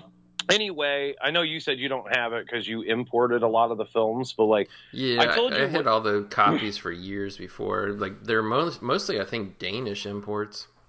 Oh, okay. And yeah, I still told you it was in that set though, right? Um, what came in that set? Uh, It's up to Ingloria. Is it Inglourious? Yeah, it's up to Inglourious Basterds. Uh, well, because at the time, I mean, that's it was all. like Tarantino twenty or whatever it was called. Yeah, and it's like eight films, but one of them is True Romance. Mm-hmm. Um, but like, it doesn't even make any sense because again, I've been going back and like hitting everything up. So I'm like, okay, um, uh, why isn't okay? Four Rooms isn't in there. That's a band apart production, actually. Yeah, It rated because I just watched it. You know, like I said, I've been on a kick, so I, I, went had back the to watch Four Rooms. Four Rooms. Oh yeah, oh, is it, but you got you said you imported it, right? Yeah, I got the, imported about uh, a year ago, but it's region locked though. It's like a German region locked import. Yeah, the German is, but the Japanese one is not. Okay. And so anybody out there for whatever fucking I Actually, I was reading around, and I think that that's another one um, that Weinstein owns. Probably, yeah. Is why that one didn't get a release. I think he personally owns that fucking movie, and that's why it's the, in the this fucking area. the, the witches scene with fucking I think it's Jennifer Beal, Madonna. They're fucking that scene is hot, man. You can beat it You to know- that scene. the re- the the reviewers of the time, I think it was like Ebert said that like uh, basically the best the best uh, segment is Rodriguez's actually, which I it's okay or whatever. Yeah, like I get it. But like the first two uh, segments are terrible and unwatchable, and I was like, what? Yeah, well, I was like, yeah, they're not my favorite. Like, yes, I do prefer, you know, Tarantino and Rodriguez's, but I, you know, being a fan of that episode of uh of um Alfred Hitchcock Presents. yeah, with the lighter. Um, yeah, that's like that and uh to Lamb I can't believe to, uh, Tarantino of just stole that shit, dude. He did. He says he says Yeah. that. No, he said, He yeah, like-. Yeah, he talks about it, but like, and that's probably one of his best acting. That's like he's playing himself. Yeah. in that in that fucking film. He like I like I watched it the other day and I'm like, this dude, this is you. Like this, this you're not playing because he is like a director or whatever. He's just playing himself. Like uh and then um Bruce Willis has got the greatest fucking line of his entire fucking career. He's like, Oh, what do you want me to do? Like go out and run over some kids? It's like fucking after midnight, like the ball's already dropped. What Yeah. fucking my buddy would always laugh about like what kids are out playing, riding their bikes. I know. Riding their bikes. I mean, I, I gotta Oh, say, getting back to suburbia real quick, this is one of my favorite kind of subplots of the movie. That that Erica chick who grew up rich in Bel Air or wherever it was, like she's attracted to this greaseball Tim guy, and he totally puts the moves on her, and he, he kind of psycho fucks her, like he psychologically fucks her, like he's like, "Let me get this right, you're the rich girl who's this, this, and then she's like, "Oh," it's like she gets all turned on that like you know so she she actually stays behind to to to kind of like whatever and he takes her to the van to fuck her but he he can't get a boner because he's so drunk and like i know the probably the movie you know because tim's the bully and he's the biggest asshole but i mean it's like dude this dude has been slamming whiskey and beer for the last eight fucking hours like Yeah. I've been there, dude. Like when I was young too, and I was thin and I was in shape. Like you, when you when you're when you're not like super heavy and you're whatever, and like the alcohol is actually hitting you, man. Like whiskey whiskey dick is real. It's it's not. A, there's there, there's no shame in it, dude. I've been there. But yeah, no, Parker Posey's character's uh, pretty much uh, essentially slumming it there. Uh, yeah. And she really slums it even more later, apparently. yeah. Oh, buff. Yeah. yeah. yeah, I like the two where Buff's like, I get this enormous appetite when I'm drunk, and he just starts shoving the Chinese food in his fucking mouth with his hands, and the next thing you know, he's puking all over the side of the limo. Yeah, this is a bad sign for Jeff when uh, Yeah. Pony Rockstar dude's got she's wearing his leather jacket. Yeah. Like that means it's over, dude, for your girl. Well, he was long gone because he's like, Jeff's like, could you pull I know, over took take off. a piss? And he just runs Yeah. down the hill and go, goes away, fucking walks all the way back. I that that reminded me me of myself too. Is I would fucking do that when I would be out with people and I wouldn't like the way it was going and shit. Like I would just You just fucking walk? leave. I yeah, I would just leave, dude. And then be like, "What happened to you?" What? Uh, it's like, oh, you know, whatever. Oh, you know. Yeah. this is where the movie gets, and I, was, and I meant to say too because it's kind of earlier too, but like really here, like there's this is some good cinematography. Bat like this is very Yeah. creepy feeling where Jeff comes back and he finds BB and she's sitting at the looking at the bottle of whiskey and it's still sealed and she just like kind of look at it and like this this is the scene where she explains like what's going on because he's like oh you know you ain't gonna drink that let me have some so he just starts drinking it right in front of her and then like this is where you find out what's been going on with her character this whole time so like however old she is, early 20s is probably what these characters are, is that her parents sent her to rehab because she was getting drunk too much and she uh, broke the VCR when she was drunk. And like, it was basically, she describes it as being in prison. So she's constantly like, I guess in fear or like she feels like she's fucked up and broken and like she just doesn't want like I guess she got psychologically damaged from being forced into rehab. But uh I actually like like once once I saw it because I kind of forgot this whole subplot. Like, there's a big Yeah. chunk of this middle of this movie that I kind of forget. Like, the first thirty minutes of this movie is kind of what I always remembered the whole movie being. But no, Oh, it's yeah. like, like this is really the Bogosian like dark shit coming in here, and um, Well, it's indicative of the like era. Like we see it more in like the early to mid '90s. Uh, a lot of films will have like these like or like the whole film would be just be like this, and like I don't know, some of them I couldn't get. I couldn't get down with, but uh, no, I love the light. Like you're like, the, not just the cinematography, but the uh, the lighting Yeah. is uh, really impressive here. Um, the moonlight coming through those leaves, so you see the flitter. Like this almost looks like a scene Mm. Yeah. from like the original Halloween movie. It's so so Yeah. atmospheric. And then like Jeff is like he doesn't have a whole lot to say. He's just kind of listening to her, and like he's taking it because he's like about the only person that really has emotion. Which like if you really look at this scene between these two, like this is the girl Jeff should have been dating. mhm. Like they Yeah. probably, they really had a more deeper relationship. Like Sooze isn't like a bitch or anything. Like I actually like Sooze, but she's Yeah. she's just clearly on her art tip and like her artistic whatever endeavors, and she doesn't really have time for a real um uh relationship with anybody. I don't think. Well, we did, I guess we didn't get into it, but we get like the shot at uh, Sue's hanging out, and she's in her little art studio at her house uh, Mhm. when she's like uh, wanting to borrow the the car. or whatever from her fucking mom watching fucking TV soap Watching a TV whatever. on top of a TV. Remember that yeah, old school yeah, shit? very white trashish uh, stuff going on.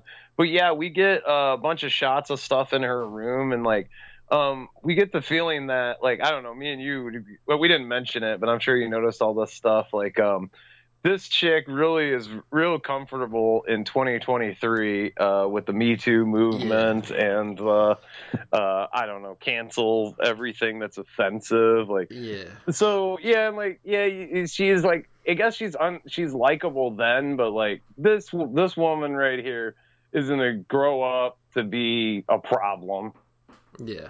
And with with everything and like basically I'm gonna complain about everything. Maybe even maybe even maybe even a Karen. She might even Yeah, become a without Karen, saying the know? word patriarchy, she was all about bringing down the patriarchy. Yeah.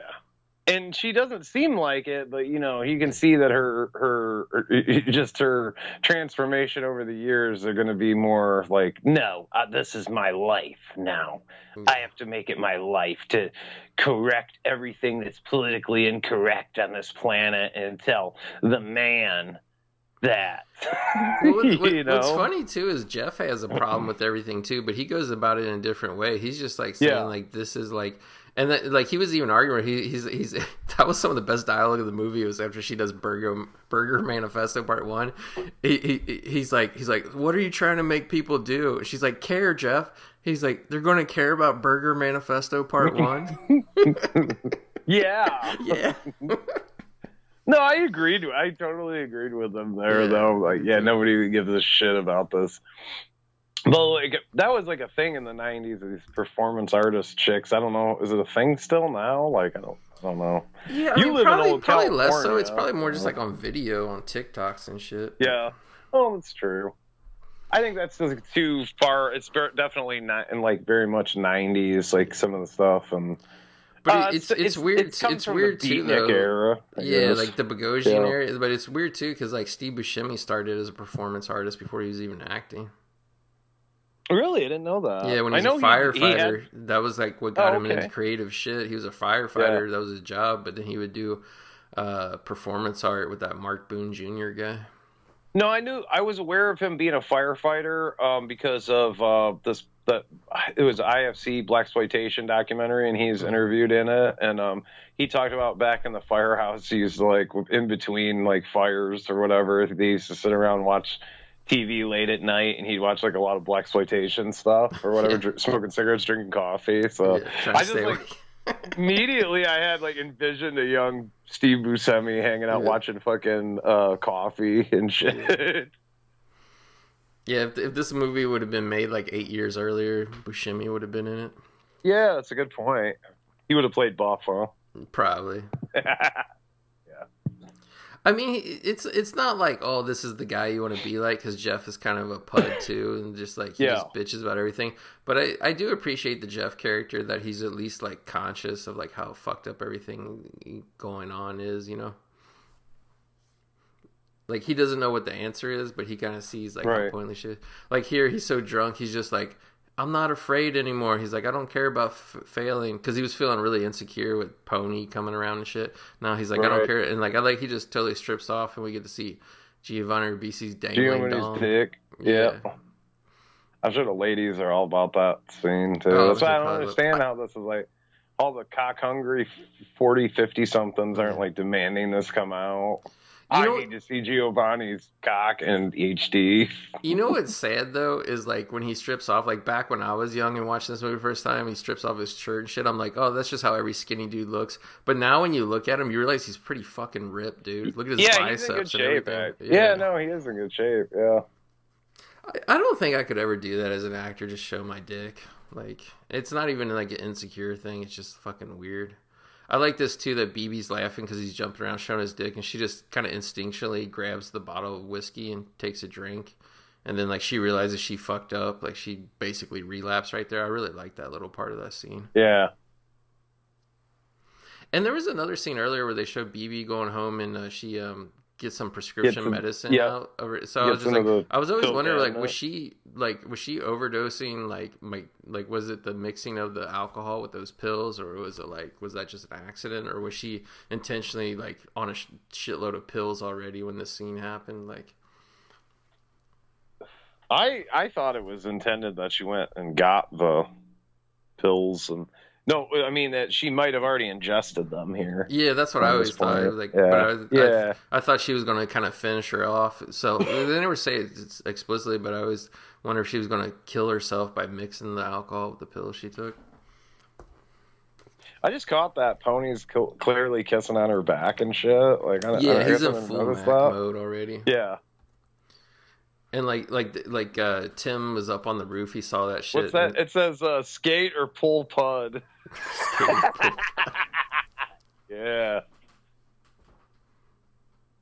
It's really weird though the geography of this like this convenient mart and the rest of these surrounding businesses is like a whole little shopping center around here. It's it's Yeah, weird. like strip mall type thing Yeah. going on over there. it's yeah. like two strip malls kind of right next to each other. and then there's a, a laundromat clearly attached or something here Yeah. too.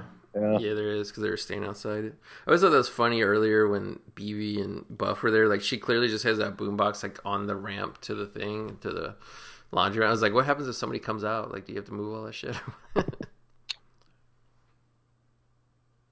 we didn't talk about Sooze's Stay Lubed shirt. That was like a really cutting edge thing. Yeah. I wonder if she made that herself or. I don't uh, know. It's like it, it, back when like, I used to wear like porn star shirts. There was this company called Porn Star, and the, the Yeah, I t- remember t- t-shirts had Yeah. porn and had a star. I used to wear those fucking Yep. things to to college. That's probably why I never got laid. My two favorite brands when I was in college were Porn Star and Serial Killer clothing. guess uh guess you dressed quite a bit like Buff here, huh? Pretty much Yeah. exclusively, yeah, Typical '90s film dude. yeah, Want wanna be Quentin Tarantino? hmm You're yeah. like, pretty "Yep, much. You just Air, Airwalk me. shoes, jeans, fucking goofy ass t-shirts. Uh, like uh yeah i had an oj simpson t-shirt i would wear to college Oh, oh, the the uh, mugshot one. i think it maybe it was i don't know Uh, Juice on the loose, and it's a fucking football. His like fucking rookie year, fucking Topps card. i think that was i can't remember that that was either serial killer clothing or porn star but like yeah like like and it said something actually more offensive on that than that i won't say on air what Yeah. the shirt actually said but i'll tell you Yeah, it's just here. like uh, that era. Like you can still get them. Uh, Yeah. Charlie Don't Surf, uh, Yeah. uh, Apocalypse Now, and that's got Charles Manson. Uh, I had one that s- s- it had uh, it was actually cool. It was it was blue, um, like a light blue, and it had Spico- black and white picture of Spicoli, and it said "dope" underneath it. Is that when he first jumps out of the van? It Oh, looks like like, fucking- yeah, yeah, like yeah. super stone looking. Right. Yeah, Tim's great though. Like, uh, he's like, you know, yeah, for a little bit you believe, uh, you know, the shit. Mhm. Well, I don't want to give it away yet if anybody's, uh, but, um, like, no, his character is just like his, his character is actually probably the most intelligent character out Yeah. of all of them. He's like the Uh, most uh, dysfunctional, but he's the smartest at the same time. But no, we didn't really talk. I don't know if we mentioned, but Tim uh, has been in uh, Desert Storm, um, Yeah. is what I was gathering, or he'd Yeah. been uh, over in the Middle East. So that's kind of his um, why he's racist against um, yeah, he's seen his the ex- third world. experiences. Yeah, That, that's why he hates the Pakistani people. Is he, he talks about the third world and how dirty they are and shit. But if you notice too, like like a lot of times too, like they're really confused. Like they don't even really know who, the people are. It's not till late in the movie he, he, the guy says something about being from Pakistan, but like yeah, like they just stere- totally stereotype stereotype them as being like they're not really sure if they're like Indians, Arabs, uh, Pakistan, like whatever. Like they don't even really know them. They just hate them because they're foreigners, pretty much. Yeah, he does have that line that he's American and he's fucking deserves something yeah. or whatever and like no that's why i say that this would not fit into 2023 because mm it's just like uh, everyone's attitude about white people and like uh, yeah. thinking that they're owed something or whatever and like i but you know you i think that's still i think that that goes back as far as like early settling of like um colonial types yeah. settling here and they like thought that because uh they were some of the first their ancestors were some of the first settlers or whatever that yeah. they owed something and that this was their land when of course they stole it from the native americans. I mean yeah, of course just, yeah. So this is this mentality goes back yeah uh, i mean this so, this was a play yeah. in 1994 with the same dialogue so i mean it right. kind of tells you something you know how ingrained it was there. I mean again like how you said people just wouldn't want to watch it now. They'd be like oh cancel that movie. But it's like that's the difference. It's like the same with something like Trainspotting. People people are too fucking stupid. Like they can't they can't understand when something is endorsing something and when something's just basically discussing the topic. You know what I mean?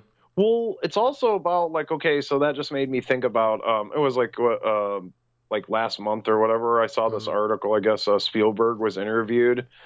Yeah, I don't know when, and he says he regrets editing out the guns in ET.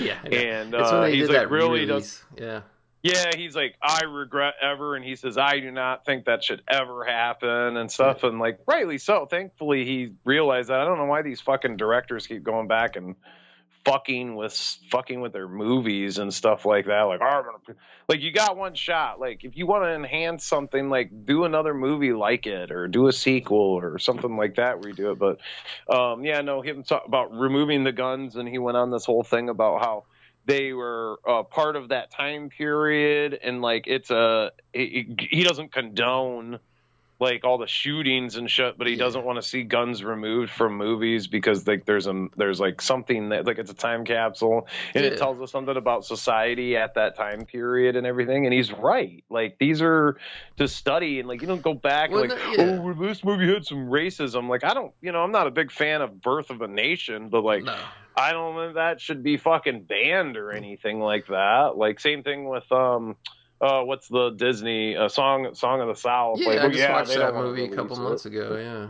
They didn't release it though, right? Did they or they're they're refusing Yeah, the, the one to, that I or? got is like um it's a it's a it's really good, but it's like a Spanish bootleg. It's like yeah, visual quality is great, but it's like they took it from an old beat up. It's like a grindhouse work, not yeah, a work print, take but it from a, a thirty-five. Print. Yeah, yeah, that's how like a lot of the Europeans I've come to the conclusion. People are like, "Whoa, that's bootleg," and I'm like, "Well, I mean, they didn't get the master or whatever. Uh, they're basically taking some of them are taking like a really good thirty-five millimeter print and then going in there. They like scanned it and they're doing restoration on that." Mm um, which some of these boutiques are like, yeah, there's like no master or whatever like left. Like we had to take it from a 35 millimeter print, and we did our best. And those Blu-rays look great. So like, I don't know.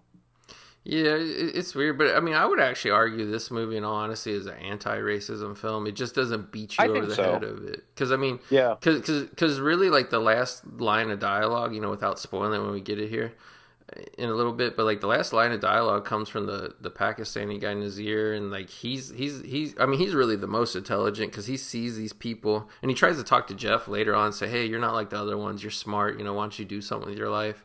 And it's just kind of like, yeah, it's just like the most intelligent whatever person is like the foreign person that like they're always giving shit to and giving these insults to, but it's like that dude actually has more of a life going on than any of them do. You know what I mean? Yeah, we get this weird little thing where she's looking at Jeff, and as he slow motion walks away, yeah. and like, you do like your comment about them being should have been should have been together or whatever, and like I get that, like yeah, but he's too just too fucked up to even realize what's he's going super on. drunk or anything. at this point. yeah. Jeff is, yeah, and like he, because he, wasn't at the beginning. Yeah. yeah. I mean, if he was thinking smart, he should have known to take that bottle of alcohol away from her. But but Jeff is kind of getting knows- riled up in the shit here too, though, because like Tim Yeah. is throwing the spare rib at the window at, at Nazeer, and then Jeff is like, "Yeah, man, we should get upset. And- Fuck it," and he throws that slimy ass Chinese food on the window. It's like Jeff wouldn't have done that earlier in the movie where he's more Nah. sober, you know. You know, like, dude, we need to chill out here. No, but he's like, yeah, no, you're right. You make a point. And um, he does also like later on. He's uh basically says that Tim's like his best friend. Like you think Yeah. Buff was, but Yeah, I always thought Buff Tim's was his best best friend, but yeah, he has this Yeah. loyalty to Tim for some reason. And I think Yeah. part of it too is because Tim was giving Pony shit, like like like Jeff was trying to stop his girlfriend from going to the hotel with Pony.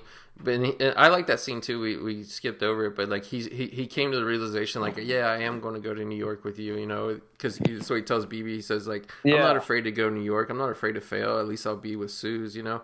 And like he tries to tell her, and she's like, whatever, it's too late, Jeff. You know, she just kind of she doesn't even let him get it out that what he wants. Like she thinks he just wants to go now all of a sudden because she's running away with Pony, but it actually wasn't the case at all. I like how um uh not to get off, but I'm I'm not getting off topic again. We're staying on the movie here more. Yeah, Focus down, damn it. Um, I like how they're using um, what is it? Uh, a depth uh, depth of field lens there. Where you kind of like the background's kind of like blur- blurry a little bit.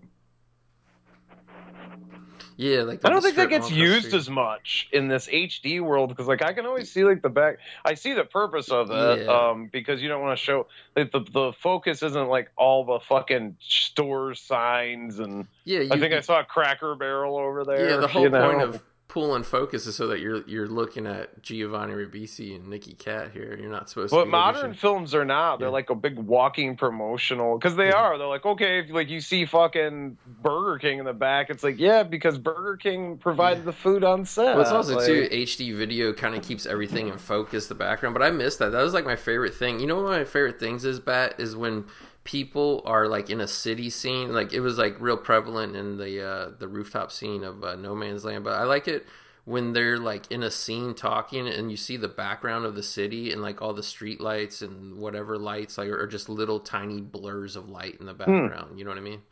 I think that's what it's supposed to be, and I think a lot of that was like, yeah, they didn't. Well, at one point you had to like get permission, which doesn't even make any sense. Why?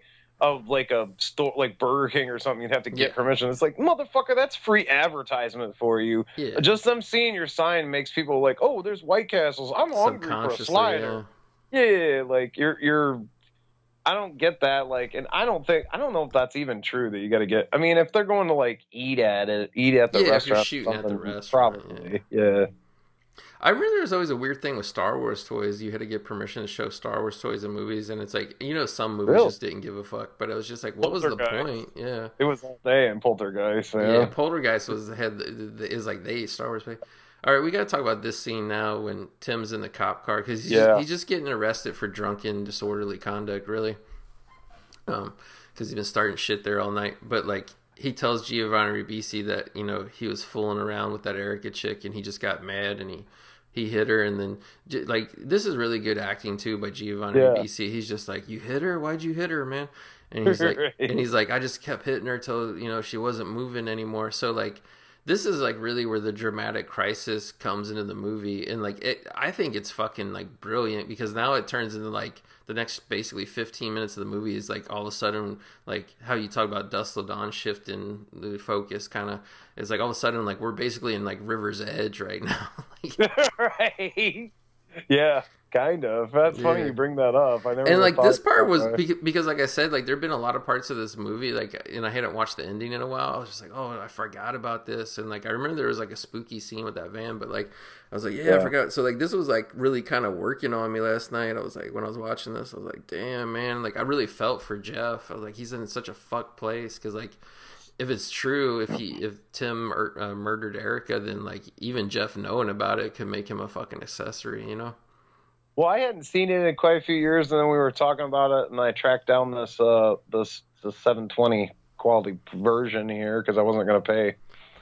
Uh, what is it, eight, twenty bucks for that damn DVD. That's what it's going for. I'm sorry, just anybody out there. Yeah, I mean, I got it on the back when they had the eleven dollar sale. So. Oh, okay. Yeah. But that that DVD uh, that DVD is like from 2018 too. That's why when I was talking to you about this film, I thought it was newer than that. I thought it was like 2021. Like I just I bought it. Like, it's one of their modern. out. Yeah. Yeah, because it's got that new like logo thing, Yeah. Warner Warner Brothers over the back lot. But um, no, yeah, I hadn't seen it in a while, and I kind of forgot about that whole stuff too, that like subplot. And then I'm like, wait a minute, she's dead. I don't remember her. And then I'm like, oh wait, there's a twist. There's like this twist thing Yeah. thing, and I'm like, okay, it was all coming back to me. But like, honestly, I don't think I don't think I had seen this. Yeah, since like back in the day, I never. I never rented it when it was on like the like I said I think I saw it on Sundance or whatever. I never rented it when it was on the shelf because I saw it and like it wasn't because I didn't like it or whatever. I, I loved it. I just Yeah. I used to I it don't know. yeah I just was didn't have this urge for like I don't know a long time and then um maybe I said oh no no no no I take that back. You know why we I brought it up is because it was on Tubi. Okay. And I watched it on Tubi here not too long ago, and I'm like, shit, man. I'm like, well, where's the? Because it looked all right. Maybe Tubi has the 720 too. Probably. Uh, looked kind of decent. So then when I started looking for the Blu-ray, I'm like, what the fuck? There's no Blu-ray. There's just this fucking shitty 2018 DVD that they want 20 bucks for. I'm like, and I'm like, oh hell no, Warner Brothers. You, yeah, no, you guys, no, you guys have gone downhill. I was like, I don't trust it. So, and then Yeah. just doing research and looking around and finding out the best uh, copy is a 720 digital. So it's like, hey, I really did want to pay you guys money for a Blu-ray, but since you won't even put this on, you could just put the 720 on a Blu-ray and call it good. I would have bought it like Yeah. uh, Warner. I mean, that's probably what they do with a lot of the Warner Archive shit. It's probably like a 720 upscale. Yeah, just upscale it. You can't yeah. tell. I mean, I don't know why this would be perfect. That's a Warner Archives DVD, right? You told me. yeah, Warner Archive Okay. DVD. Yeah, I DVD-R. mean, I mean, they I'm, I'm out- happy with it. Happy just having something of Suburbia. You know what I mean? But Right. But yeah, I would I would jump on a Blu-ray in a second. We we got to talk about like where Nazeer tries to talk to Jeff, and this is a scene where he tries to tell him, "Hey, you're smarter than your friends. Why don't you do something?" And like Jeff can't really like talk to him because he's in shock because he thinks Tim killed Erica, and then Yeah. he goes out to the van and like he finds Erica's cell phone in the grass, and like they kind of cut away, so you're not sure if he went and saw her body or not. But it's like, yeah, it's like basically he was too scared to actually finish looking in the van to see if she was dead in there or not. And like this part of the movie, this next couple of minutes, like it gets really fucking bleak. Like we do another short montage of like the Mm. town, co- you know, the newspapers being delivered in the early Of, morning. of and- suburbia, yeah, of the suburban wasteland. A- again, just more Kino from Richard Linklater. These little moments that that he does that really sell the suburban, you know. Sprawl. It's interesting because like we get it, we get this like kind of stuff um in um Return of the Living Dead 2 and Yeah. also in Poltergeist, um where these like suburban sprawling neighborhoods are being built and stuff, and it's still happening here. But like pretty much by 2023, all of this has already been built. yeah, like now, but it was still in construction even through the night, like late night. Oh, what is it? Slumber Party Massacre. We get that too as well. These developments. Was that what it was? Yeah. These Yeah. types of neighborhoods, like pr- people are probably like, "What the fuck is this?" It's say, yeah, they were built. They were expanding America because uh, people wanted to get out of the damn cities. yeah, And so they had to expand this so that people could, you know, 20 minute, 30 minute commute back to the city, uh, you know, but now all the stuff's been expanded. Actually, they're going to have to start doing this again because we're running out of housing. yeah. We it got a housing enough. shortage, big Right. And we don't even have enough people to really build houses anymore. No, they got out of the game. They either retired or, like, I don't know what the Yeah. fuck they're doing. And nobody Yeah. young wants to bust their ass and build houses anymore. Nobody wants to bust their ass for anything. They they found out. You know what the funny thing is, and like you know, it goes along with this. Jeff's kind of talking about this is that they found out that they got fucking they got conned, they got bamboozled, Yeah, and they don't want to help fucking they don't want to help the millionaires and billionaires fucking build this dream world for their fucking kids to inherit. They're, they're over it. They're like they had that we had the shutdown. We sat for I don't know six eight months a year. You know, some people Yeah. are still sitting back. Uh, goat. Yeah. I hate to call you out, but You're working from home, right? Still? Oh yeah, it's permanent uh, now. It's it's Yeah, uh, it's you know. permanent vacation. I, I mean, now. I, I can I can literally drive to my office every day and work in there if I want to, but I'll just be sitting in an empty office. So why would I? You do you have to go in for uh, board or like something like meetings like that, like they bigger? keep No? threatening that, but it's still never happened after three plus years. So You'd be cool with it. You're like, yeah, my car needs to be running. I haven't drove it in five days. I mean, I Gotta like I do the grocery shopping, so you know, Yeah. I, I I go out about four times a week. It's not a big oh, deal. okay.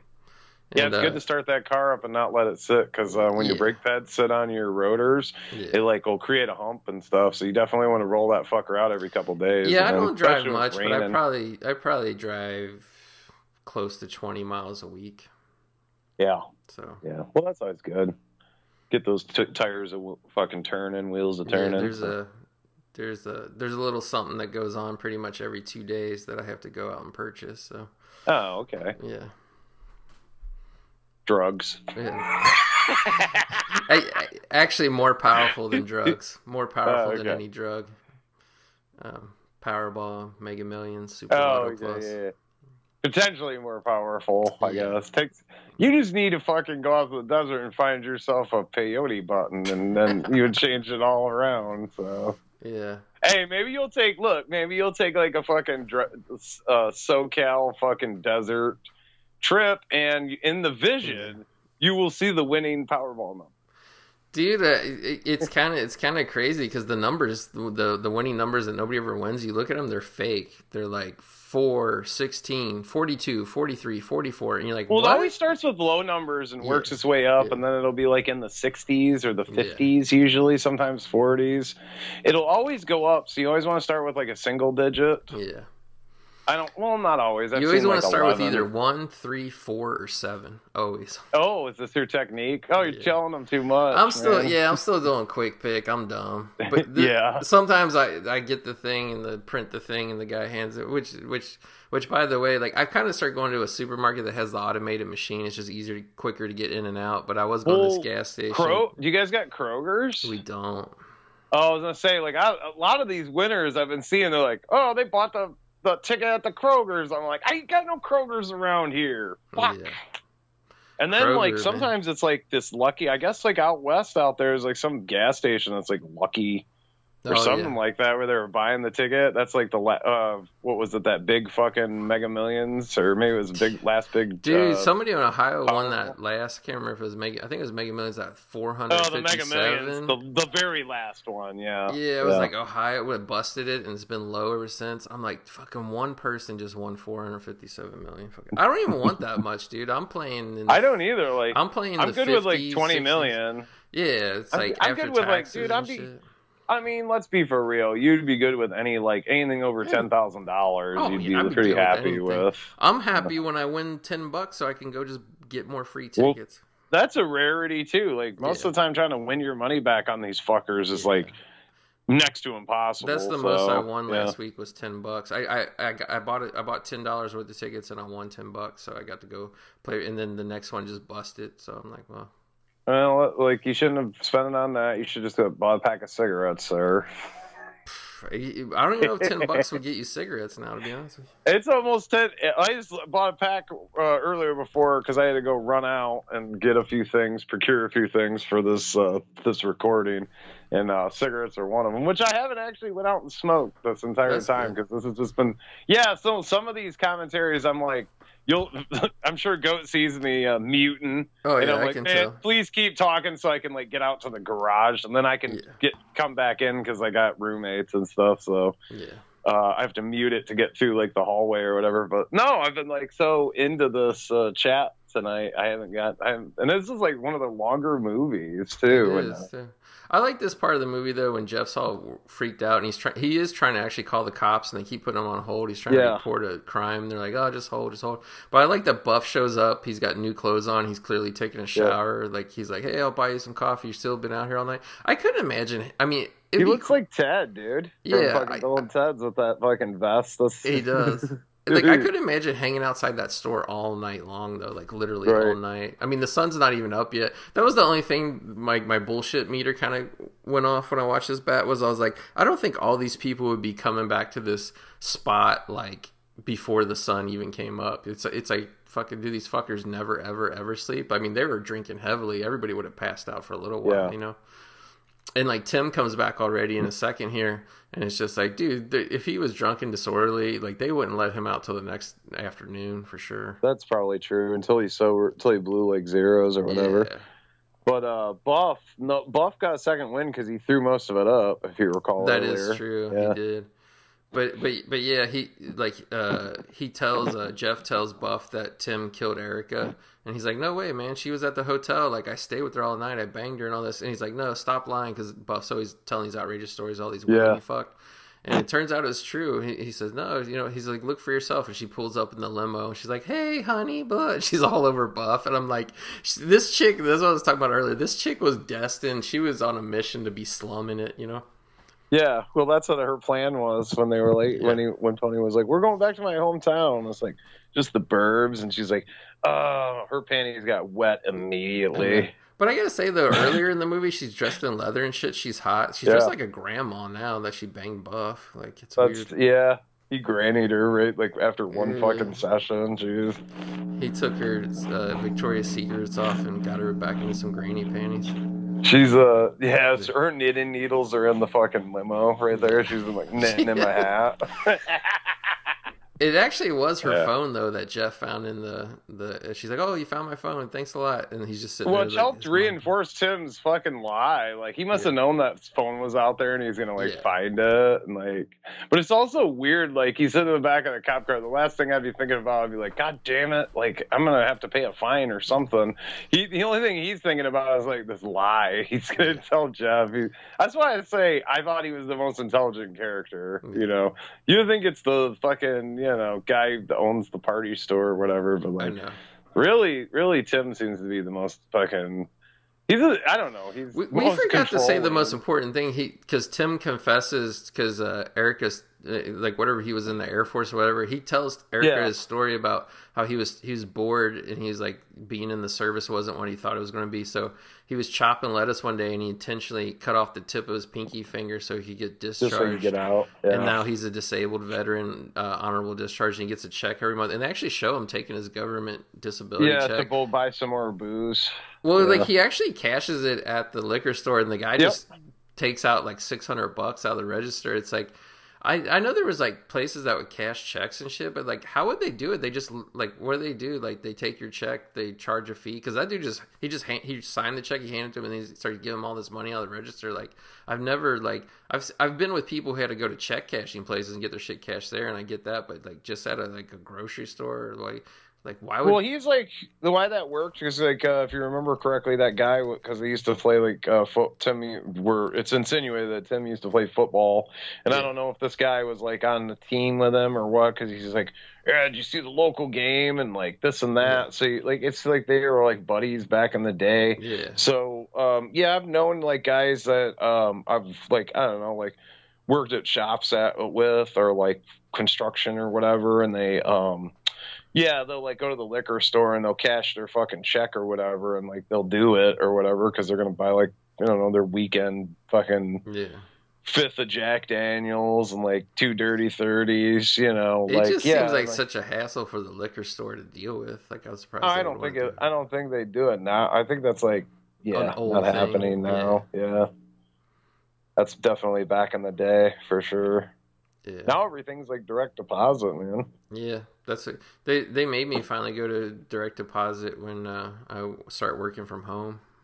Oh, really? You Yeah, I mean want- it wasn't absolutely mandatory, but they kept bitching, being like, "Oh, we don't know. Your check might get lost in the mail." I was like, "Okay, fuck. I I gotta pay rent every month." like, so I finally gave in and got the direct deposit. yeah. That was like after twelve years of that job too. Wow. Yeah. Yeah, I don't remember the last time. Well, I mean, now I'm self-employed. Uh, I do actually get checks Yeah. uh, written and stuff like what I'm doing now. But um, yeah, I don't know. I don't know the last like employer that I've worked for that. Well, yeah, I take that back. There was like this place I was working for seasonally that was like a golf course, and yeah, they did give me a physical check, so I take that back. But Yeah. that was like part time, little whatever. I was still doing like side side stuff or whatever. So Yeah. Fucking Tim's hardcore though, man. He shows up with a six pack after drinking all night and getting out of jail, and uh, yeah, Jeff confronts him saying, "You lied to me, your friend." Like, but he just like Tim totally laughs in Jeff's face, saying, "You're so fucking gullible. Like, you just want to believe in something so bad." And he's he's like, "You didn't even have the guts to look in the van, did you?" And it's just like, yeah, it's like, I don't know, like, it kind of sucks because like you know Tim is a scumbag the whole movie, but like Well, he's kind of like a sadist. yeah, so, Jeff, but, but it's at the same time, it's like you, you kind of lose whatever little bit of faith you have in Tim as a character here. But it totally seemed because he was all upset that he had whiskey dick. It totally seemed plausible just to us as a viewer of the movie that he might have fucking because she was she was like totally kind of laughing in his face and shit. Yeah. But he actually his ego was not that big that he was actually you know he's he was fine having whiskey dick. He probably really didn't even want to fuck her really. Like it seemed like he was Yeah, just he didn't. He did seem uninterested in her. It seemed like he was just putting the moves on her to make her hot Yeah. for him, just to psychologically kind of So- fuck with her. Yeah, so you could tell this rich girl, I don't need Yeah. to fuck you. Like, Yeah. what do you think? I'm desperate. Yeah, But Buff, he goes, he goes and fucks her with a fucking stink dick from the other girl. So. I know he got two girls, which maybe he did take that extra cheese pie out and fuck that girl. Yeah. Yeah, so Tim shows up with his Glock. He's gonna start some shit. Which like when when you first watch this, you're like, oh shit, he's gonna kill Nazeer. Like you think he's gonna walk in the store, but he like he really just wants to fire it in the air and cause a scene, and fuck around. Yeah. Get arrested again, I guess. Yeah, I don't get why he wants to get arrested so bad. Because the guy says like, "Oh shit, I'm," and Jeff's warning him, "Hey, he's got a gun. Go away. You know, he's got a gun. He's crazy." And like the guy's like, and he Tim's telling him, "Call the cops." He, he's like, "The cops, you know, love you just about as much as I do," which like kind of insinuating that everybody in this town is racist. Which like maybe it is, maybe it wasn't, but like I don't think the cops would have any problem just arresting Tim and fucking throwing Yeah. some charges on him. So what is like Nicky Katt? He's he hasn't really been. Like, I haven't seen this guy in like a long time. He did a lot of shit for a while, man, and then Yeah. like yeah, like I don't know where like where he's at. He's fucking good though. There was some movie where he played a really dirty redneck too, and he got kind of like fat. Like uh, I can't remember if it was a Time to Kill or like one of those movies like that. But I remember he played a real dirty redneck. In Billy, here it's probably is a time to kill. In the uh, about the same year this came out, uh, '96. Billy, you know how I know it's a hillbilly character because Yeah. his name Billy. I've never seen a time to kill. Billy Ray Cobb. Yeah, Yeah, he's got to be a hillbilly in that. So it's a hardcore movie for fucking Joel Schumacher. It's the, Is it? Yeah, it's like the deep south. I've heard of it. And these two like things. scuzzy hillbilly guys, they see like she's like super young. I can't remember how old she is, but she's like a 9, 10, 11 year old black girl walking on this, the side of the road, and they take her and rape her, and like I think they fucking like drag her till like she rots apart, like in the back, like like with a rope off the back of their pickup truck. So like they the cops figure out who it is and they arrest them and like Samuel Jackson is the father and he just straight comes out like when they're getting arraigned at the courthouse with a fucking like a, fucking machine gun and kills them in front of everybody. And then the rest of the movie is McConaughey and I think Sandra Bullock trying to defend Samuel Jackson so he doesn't get the death penalty, even though obviously everybody knows he did it because it's like the extreme circumstances of how they destroyed his daughter and shit, you know? He said, Oh, and you can see the jeep in the background there behind old boy. you did say we don't like I see thought it it again. never we showed do, up again, but it is in the background. So See? Yeah. Sooze just left her mom's car to fucking sit wherever while she got boned out at the well, Four Seasons. yeah, pony fucks her. But uh, uh, no, uh, Nicky Katt, he's been in some shit. Like I can't believe the I didn't of recognize gun, him. boiler room. Dude, he was Yeah. in debt. Oh, damn, he was in. Oh, yeah, he was in Way of the Gun. That's right. He was one of the fucking other guys that gets Yeah, wasted. I just picked that Blu-ray up here not too long ago. Yeah, pick it But up. no, I- it. He's in uh, Death Proof. He plays uh, counter guy, I guess. Oh No, yeah, the- guy. he, they, he's they the- yeah he, he he sells the he's like oh by the way I got Italian Vogue under the table like they kind of Oh, insinuate like he's like a weird Okay. kind of fashion gay guy. Uh, Planet Terror. He plays Joe, which I haven't seen that since. Oh it yeah, came out. he, he's the guy who has like he gets bit and like uh they're like he has that nasty wound and the and, and the the cops or not the cop with the the what do you the fucking doctors like start showing pictures of syphilis dick. And he's like Oh, yeah, can't you just give me some Bactine or something? Fuck. He's That's like no. right. and they tell him we got to cut your arm off. It's too rotten already. He's like I just got bit an hour ago.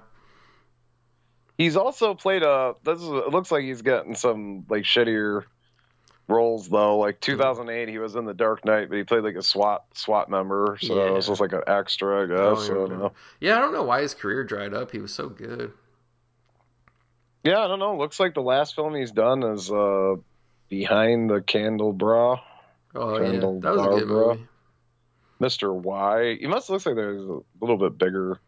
But yeah, man, he's got a huge fucking filmography here, Yeah. and he's in. Bo- oh yeah, that's right. He is in Boiler Room. He's shit. he's, he's given uh, Giovanni Ribisi shit the whole movie because Giovanni Yeah.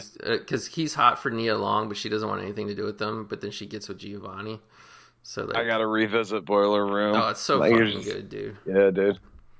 So yeah, oh, so maybe so, maybe that'll make our summer kino list or whatever. We gotta start doing more like we gotta start doing two episodes a fucking month though, dude. To really I'm, co- if you got the time, shit. I'm down for it. 'Cause- Well, I'm I can make to like now I'm self employed and stuff. Like I have more time. Like before, I don't know. We got another room. We got another roommate gonna be moving in here or whatever. So I don't know what his schedule's gonna. be.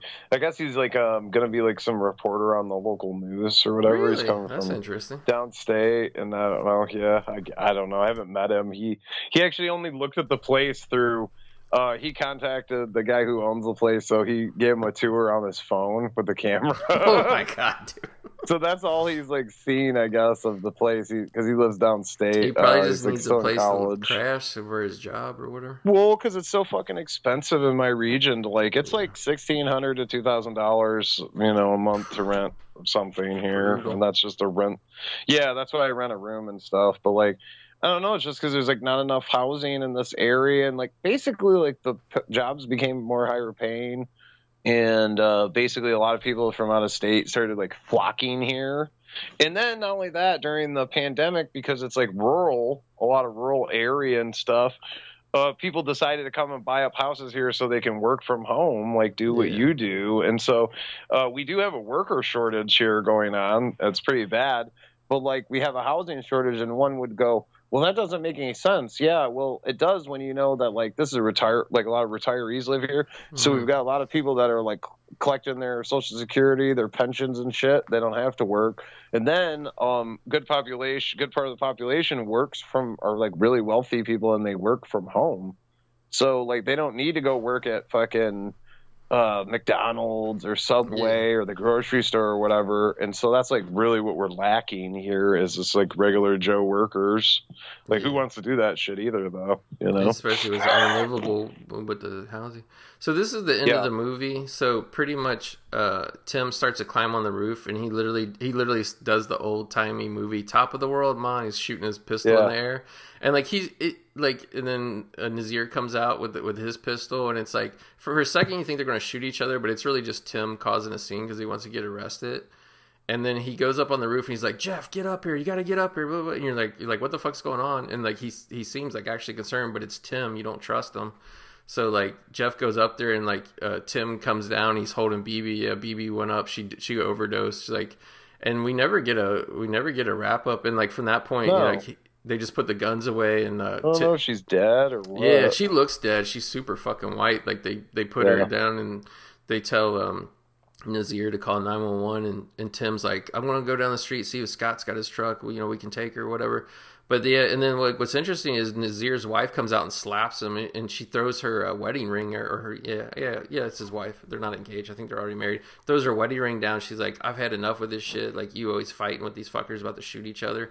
So like it's really a bleak ending because it's like yeah I wonder cool. if there's to- some symbolism too there with that last scene. I just realized that that last scene is pretty much identical to the opening scene because it had that guy pulling out of his driveway and shit, and that was at Yeah. the beginning. So like they just re, like it's just like every day. I Groundhog okay, I get it. Yeah. Every day, yeah, every day is just like the same. It's just another day in suburbia, baby.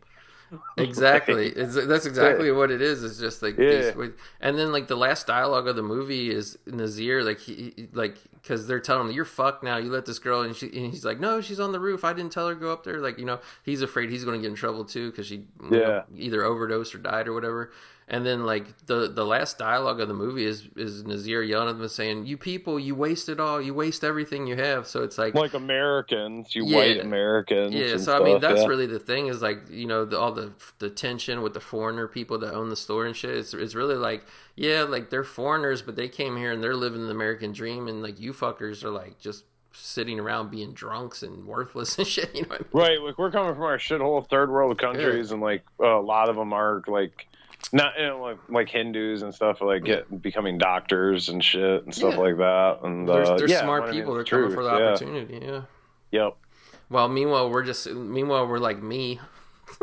We're- we're working thing, at home does- in my own what home, they don't and I'm tell miserable. you is yeah. yeah they tell you like the surface thing but they also don't tell you that like basically these people come here from these the like especially the hindus from what i understand and they get three or five years tax fucking free dude Do we they? don't get that Wow. yeah to start a business here and then they run like little scams and shit too where they're like okay uh, now i'm gonna will it to my brother and he's gonna come here and then he gets five years and like they basically keep found a fucking loophole they just get one of their family members to take over the fucking The liquor store or whatever. Yeah. Yeah, the gas station or whatever, and they never pay taxes and basically sit here and get rich off their little gas station and never pay any taxes.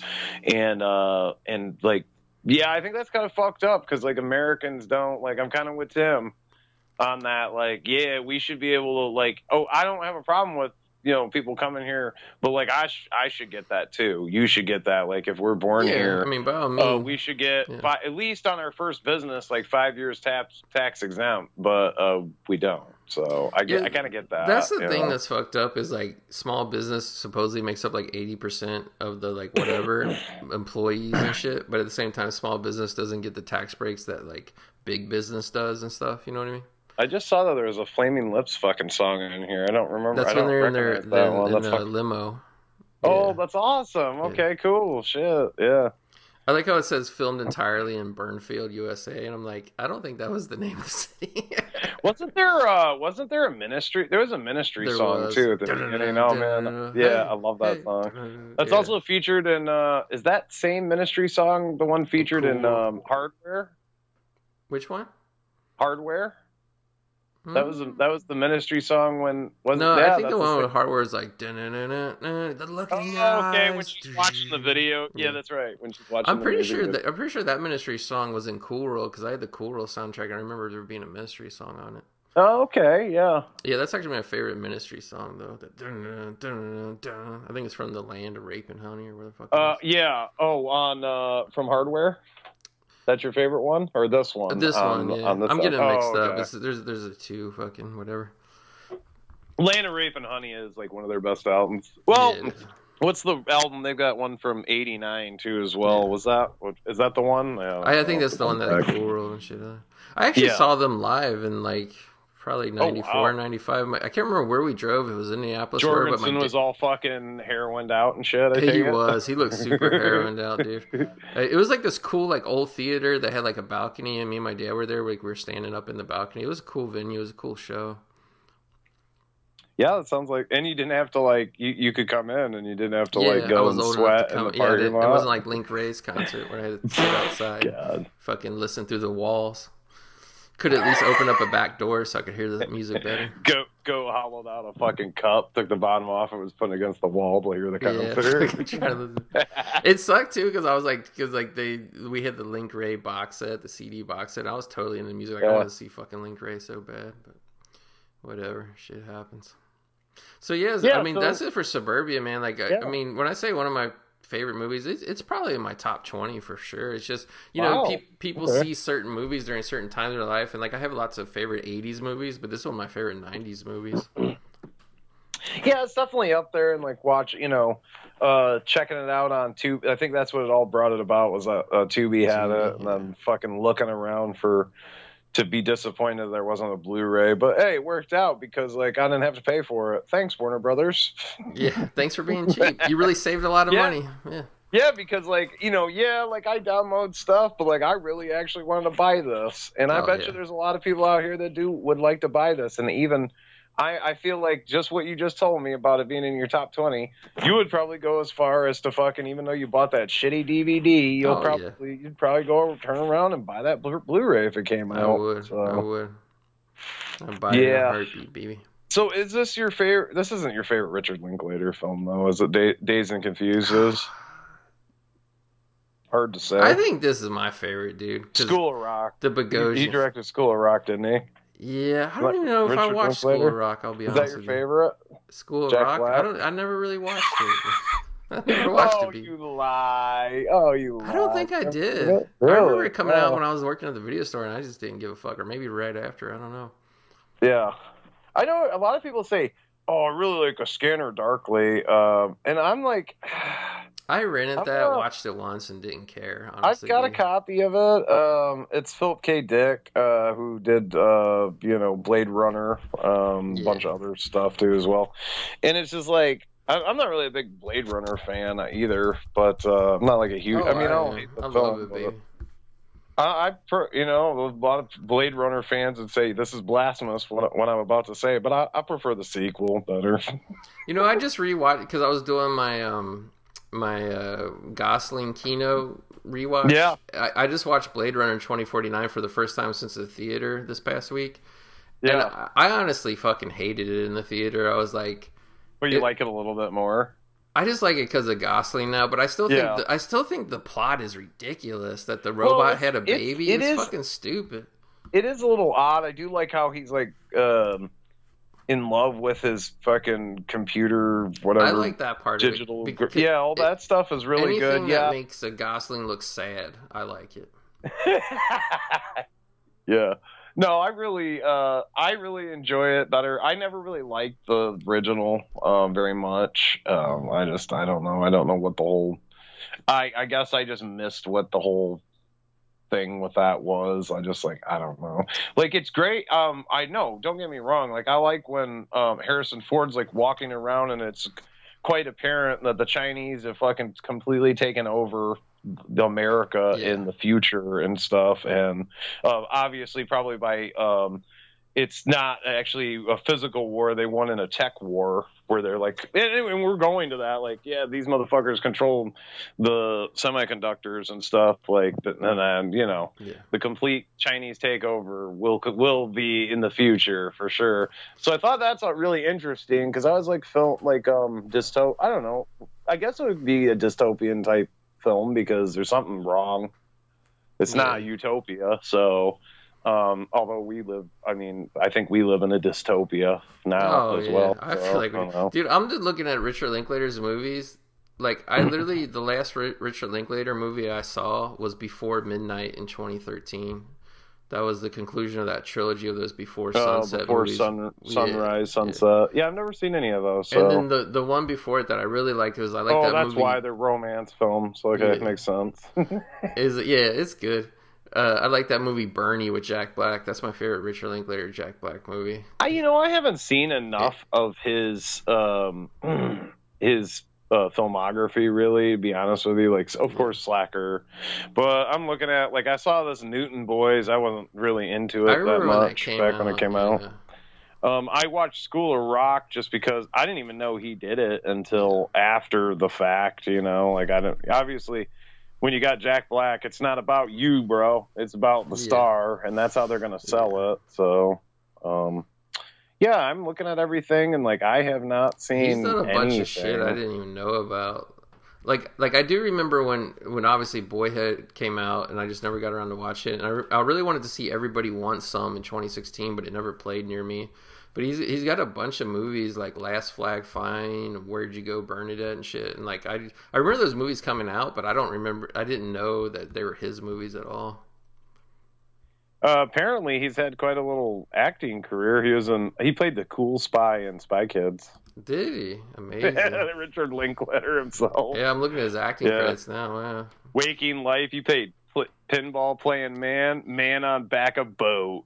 Ooh, dual roles, buddy. Before Sunrise, Man in Shonen Knife T-shirt playing football. I used to foosball. I used to listen to Shonen Knife. They're this Japanese girl band. Oh, really? Okay. Yeah, Beavis and Butthead do America. He's the tour bus Yeah, driver. he- tour bus driver. Yeah. He must have been friends with uh, what's his name? And RSO registered sex offender. He played Principal Mallard. I never saw that. yeah, I never did either. Never even heard of that. But yeah, Yeah. I, I, I need to check out some uh, Richard Linklater Kino. Yeah, he's uh, he's, a lot of he's had quite a career. Yeah, I mean, pretty much is it, like, it's become like really apparent that like pretty much him directing Slacker is the whole reason why we got Clerks. Like that, Yeah. I don't even think that would have. That pretty much yeah. made him like want think believe that he could do this. Uh, Exactly. Kevin Smith. So that people would sit down and watch a movie of fuckers just talking. Yeah. yeah, I don't. I wonder. You know, I always like. I always wonder too, like why uh, the connection's so tight there, and like they kind of came up like in the same. You know, it's pretty much like Richard Linklater and uh, Kevin Smith and Quentin Tarantino. Yeah. Well, like basically the fucking Hollywood Wonder Boys, they were. pretty much like the underdog, like independent guys that came up. I don't know. Is there more? Like throw throw out there. Like I'm sure you. There's probably more that. Uh, I guess Harmony Korine uh, too as well. Yeah. There was guys that Uh, kind of popped up for a little while and then dropped off, like Alexander Rockwell, and he made those movies like In the Soup with Steve Buscemi and shit. That's right. Yeah. Yeah. Yeah, there was a bunch of like I don't know ones that were coming up, and Allison uh, Anders made Gas Food Lodging. She actually dated Yeah. Tarantino for a little bit. Yeah. oh really? Okay, I don't- uh, he's dated a lot of chicks. He dated so- a lot of women. Tarantino has a, a lot of pussy. Like people go, "Oh, he's ugly, he's goofy." It's like that motherfucker must have a big dick. Yeah, he must have, and I don't know. I just like they want to hear him talk about movies or whatever. Like I don't know. Like it's like it's it's like basically you having a crush on the guy that's working at the video store. But hey, you know, you said you talked to a lot of women. Sounds like you pulled a lot of wool. I think that's the secret is uh, the Yeah. the video store. And see now, that's the thing. These kids out here, they're like. Video what? Yeah, like you'll never know about pulling wool as the guy that works the clerk at the fucking video No. store now No. because they don't they've eliminated it. Yeah. So It was awesome, man. I mean, like, I mean, I it wasn't just all teenage girls coming in to talk to us, but they would. I mean, they would come by like devotedly, man. Like we'd see them every two days. But like there was there was all walks of life. Weird pervert guys came in. I think I think the the most kind of heartbreaking video store memory I had was this older man, and I was used to people just coming in and shooting the shit, and I knew they weren't customers. I knew they didn't want to buy or rent anything. It was fine too, because you know uh, like I'm I'm on camera. Like if my boss looks at it, he can't. Like we have to talk to people. You know what I mean? This, Yeah. I remember this old guy. Like I don't know how old he was. Probably at least mid sixties. Coming in and he was like, "Hey, how you doing?" I was like, "Oh yeah, hey man, how you doing?" I was like, I, I walked to the edge of the counter, like the entrance. I was leaning on the counter talking to him, and he was just talking to me for like maybe a minute, just real casual, real cool. And then like the where we were, there was all glass windows and it was kind of like a field next to her. And he was talking to me. He kind of started looking out the window and I'll I remember this like it was fucking yesterday, even though it was like 20 years ago now, pretty much. But like he it just he just blurted it out out of nowhere. He was just like he's like my my wife died last week. He's like I don't know what I'm gonna do, and like he he started to tear up. He didn't fully tear up, but you could tell he was on the verge, and like his lip was quivering. And like I did, you know, at the time I don't know what I was 20 probably 23 years old or something.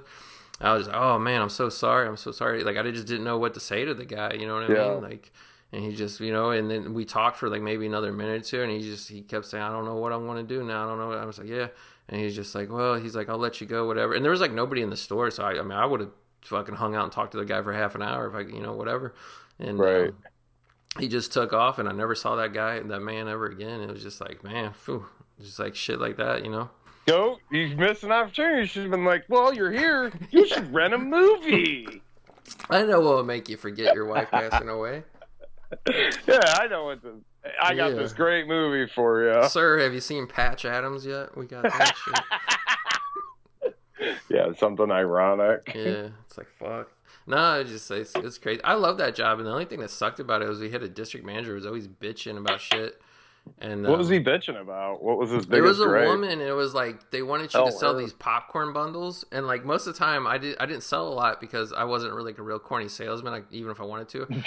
Is is and I- she was mad about that. yeah, she was always mad Yeah. about that wanted to write me up in the in the, the You need to upsell. yeah, yeah, that's what it was. Upsell, and the store Yeah. manager was like, "Nah, he does like all the work here." So like, I wasn't really running register a lot. Like, I was the shift leader every time I worked, pretty much. So like, I mean, I, I would do register if if it was busy and we had to have three registers. Dude, it's like people don't understand. We had three registers going. Now this is.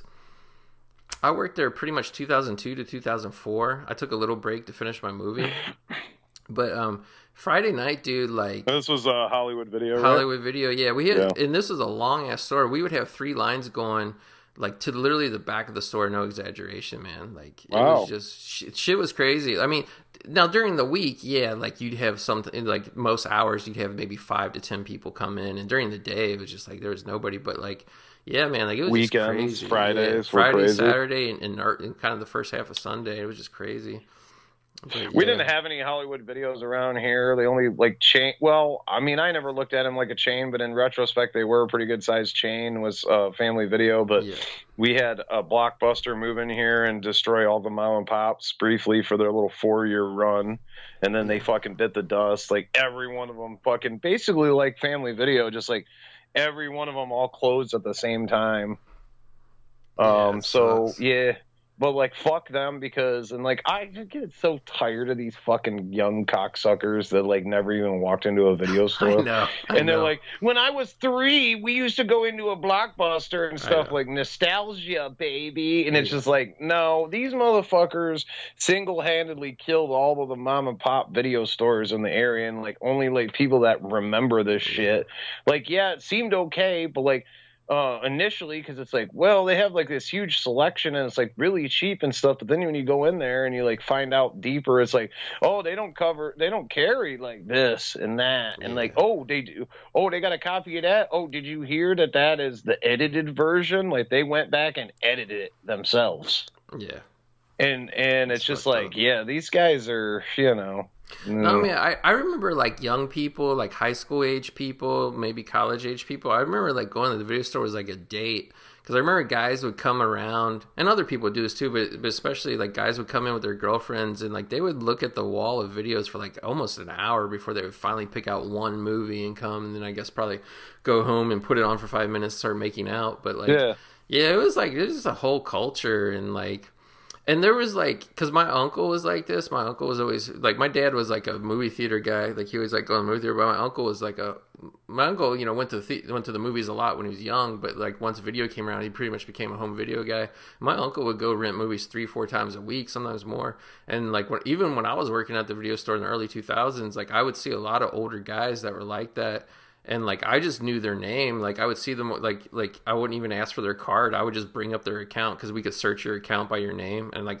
by the if I saw them walking up the register and nobody else was in line, I just would type in their info and okay, yeah, give me mm-hmm. your Get it movie, ready. scan it. Like I knew who the fuck they were, you know.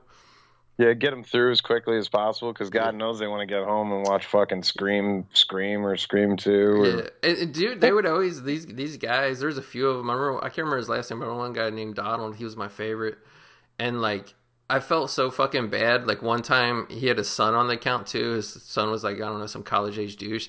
Like one time his son came and rented movies, and then of course didn't bring him back. Whereas like his dad always brought the shit back on time. Yeah. So like I just I just erased the stupid late fees that his son brought in. I like I, did, I didn't even want to bring it. I was like this guy's our best fucking customer. I'm not gonna Right. bug him over nine dollars of late fees. I was like, this fucking guy's bringing in at least fifty bucks a week just himself to us. Right.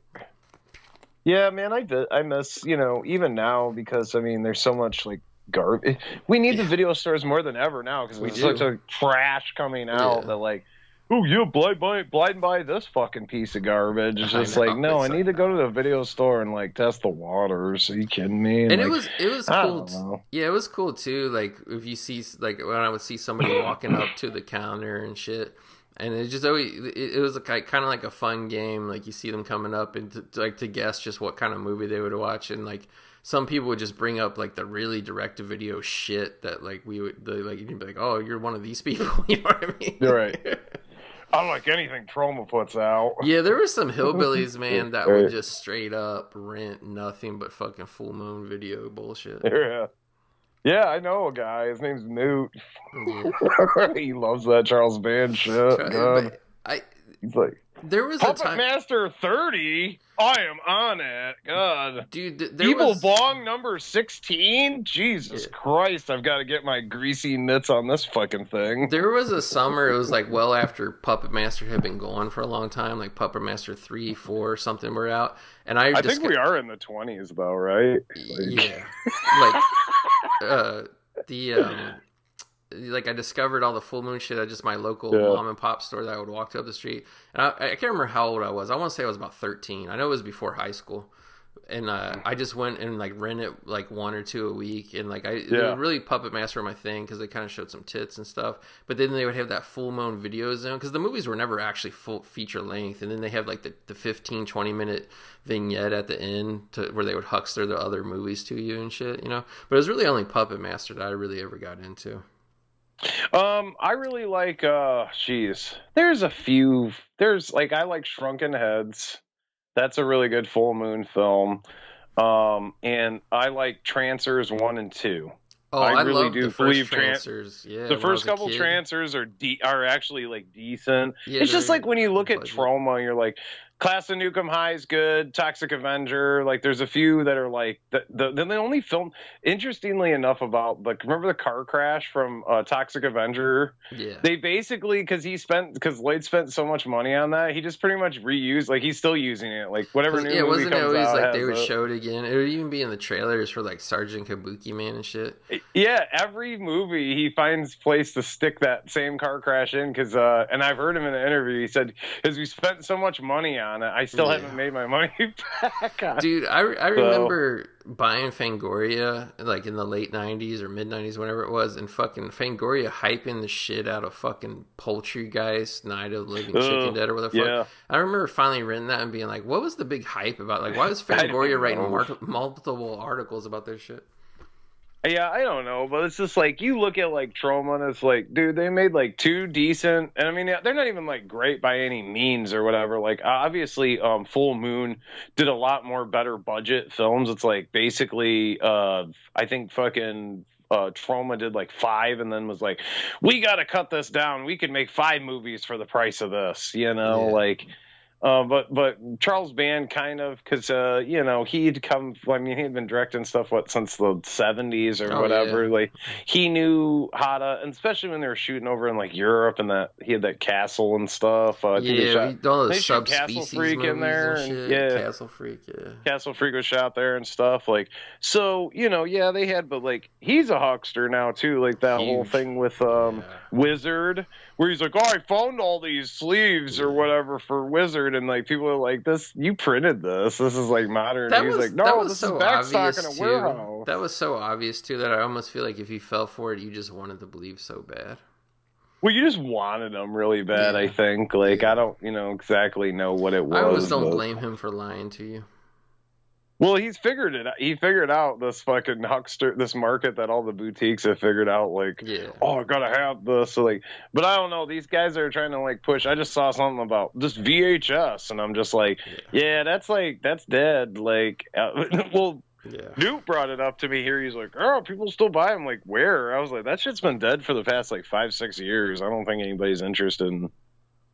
I mean, maybe yeah. certain certain titles, certain covers, but like these guys are like, oh, so rare. A lot of that was because it hadn't been released. Now, pretty much everything's been released. Now we're getting Yeah. uh, Linnea Quigley's horror workout now and fucking. Blu-ray. Come on, you know. Yeah, I don't I don't know how the shot on videos and all the cheap movies and the no name the movies that were literally never ever like it's one thing if it's like fucking some some shit that everybody remembers from the video store and everybody saw it on the shelf. Right. Like I don't really get how like this like obscure ass shit is really gonna you know sell well forever. I, yeah, I don't think it's gonna sell. I think we're gonna be hitting a wall here because like it's just like things are getting shittier, and I think like there's gonna be a bunch of little hidden things in this debt ceiling. I don't know. I hate to Yeah. get onto politics, but let's let like Well, we're really talking politics, About, it's more the economy. You know? it's like the economy. Yeah, what's happening with this economy? I think like they're like saying this, that, and the other, but like I think there's gonna be a bunch of little hidden things that they didn't expect is gonna occur oh yeah. and um, fuck things up. And I just like, man, you know, I always wonder how, like, I see these guys doing YouTube videos, and I wonder because, like, I ain't making that. I mean, I'm making all right money, but like, I ain't making that Yeah. kind of bread where I can go and blow like five hundred dollars on all these Yeah. shitty. And like, they're not just buying A from week. like one. A week. Yeah, Yeah, they're not just buying like one boutique. They're like they're steadily buying, and then like they're on Diabolik. Buying all these imports and like you were doing it for a while Dude, too. I, was- I like, was dude like you like, were smart about it, like the- right, Dude, I I, mean- I, at my most out of control, I was spending five hundred a month. These fuckers are doing five hundred a week. But you were doing that with like dude, you were buying five hundred dollars worth of like Kino, right? Like in a Kino sale. Like I know you told me you're like, oh, I don't ever just buy one Blu-ray, and it's just like, well, I can't help it when I go to their sales, and that's like all that I'm like. I'm not buying just to justify this and that. Like Yeah. I'm not gonna buy fucking twenty fucking go- bullshit movies. Like I just I bought a bunch of twenty bullshit movies just to be like, this is going to go out of print, and like that's really what I cured myself of. I was just like, if it goes out of print, it goes out of print. I don't care anymore. Well, the only way that I could think that you would care if it went out of print if you were going to resell it, and you don't ever sell anything. I've never. so we're, I, I have a lot of shit I would honestly like to get rid of, and not even like cash in big. But I'm just like, if Yeah. somebody gave me something fair, like you know, five, ten bucks a Well, you- movie, whatever. yeah, you go look at what the price is, and then like Yeah. I, I like to try to like just cut it in half. I'm like, okay, they're wanting eighty for this. Okay, I'd be willing to. I'd be happy with like 30, 40. and of course they're going to jump on it for that I, because I, you know, I should I should just start shipping everything to you, and then like you just sell it because you know how to get the top dollar, and then we just split it. what it's all the steel books. You know, you got to have Oh, those all sealed up, baby. Yeah, they're, they're. I- mean, the the steel books. Some of that the steel books I have that aren't sealed. I like. They're the ones I want to keep. But I, the one, the closet fulls of that I have still sealed. Yeah, I would. I would part with those in a heartbeat. Yeah, I think that was- at one point the steelbook market was like going, but I don't know. It's kind of like coming back. It's and like, probably yeah, back down now. It's probably Well, not hot anymore. I was trying to get a copy of uh from I want a nice copy of From Dusk Till Dawn because like for the longest Yeah. time I just had like the DVD, but I'm like, well, I want like Full Tilt Boogie too as well, the making of and um. And I was looking in like that Alliance or whatever they have like Yeah. the whole set like on one Blu-ray disc, Oh, and I'm yeah, like, compress the I shit. can't. I don't think that's gonna be very good. And you got Full Tilt Boogie, and I'm like, Yeah. well, wasn't there like just a regular, just the? I don't even care. I don't even like them sequels. I only Yeah, saw I don't either. I don't own the sequels. three, Yeah. maybe two. They're Anyway, the okay. se- They're barely watchable, but they're okay. but like, yeah, I don't. I don't even. I have no desire to even. If I watch them, I'll probably end up watching them once and probably never revisit them. But I'm like, Yeah. yeah. So is isn't there like a release that had Full Tilt Boogie, like the original The DVD original and the DVD. movie? That's why I held on to it. I still got it. Yeah. Well, I started looking around and there's like a steel book with uh, Clooney, like it's all like black and stuff, Mhm. and this thing's like going for like hundred or something, and it, it just so happens that it's a Blu-ray and it has Full Tilt Boogie on it, Yeah, and I I, think that that's one. like, I don't know, like yeah, uh, you have that steelbook. Yeah, I have a couple actually for Oh. Steelbooks. Yeah. Oh, that's one that you that's your actual is that your your copy of fucking Uh, no, it's Uh, actually still sealed just because I, I already had like just a regular plastic case, like where those steelbooks came out later. You know what I mean? I'm pretty sure that's got Full Tilt Boogie on. I don't know if it's like in HD or not, but I'm pretty sure Full Tilt Boogie is actually on. Well, hey, you know, if that's one of them you want to get rid of, you already got a sale on with me, buddy. So I, I, I- I, if I'd I gladly find give it, you fifty at bucks it, for the yeah. fucking thing. I'm sure that's more than what you paid for it, so or whatever you, yeah, whatever. I don't even think I, I mean, paid it's for it. I think my dad sent it to me. Honestly, I don't know what he. My dad used to pay top dollar for shit though. To be honest with you. That's the one I've been looking for actually, just because it comes with. But yeah, like after everything's said and done, I see there's like a regular, just it doesn't have full tilt boogie, mm-hmm. and it's just like eight dollar Blu-ray. And then I looked on eBay and somebody's selling like the DVD because I don't think I have the DVD anymore. Yeah. I'd have to look out my, I'd have to go over my storage and like look through a box or whatever. But yeah I was just gonna go buy the full tilt boogie DVD, like just the single Yeah. DVD from back in the day. There's people selling loose ones. I'm like, I'll just put that in the Blu-ray if I, if you know, come push come to shove, because I don't need that making. The making of's great, Mhm. but like I think it was shot with like a canned cam corner anyway, so like that.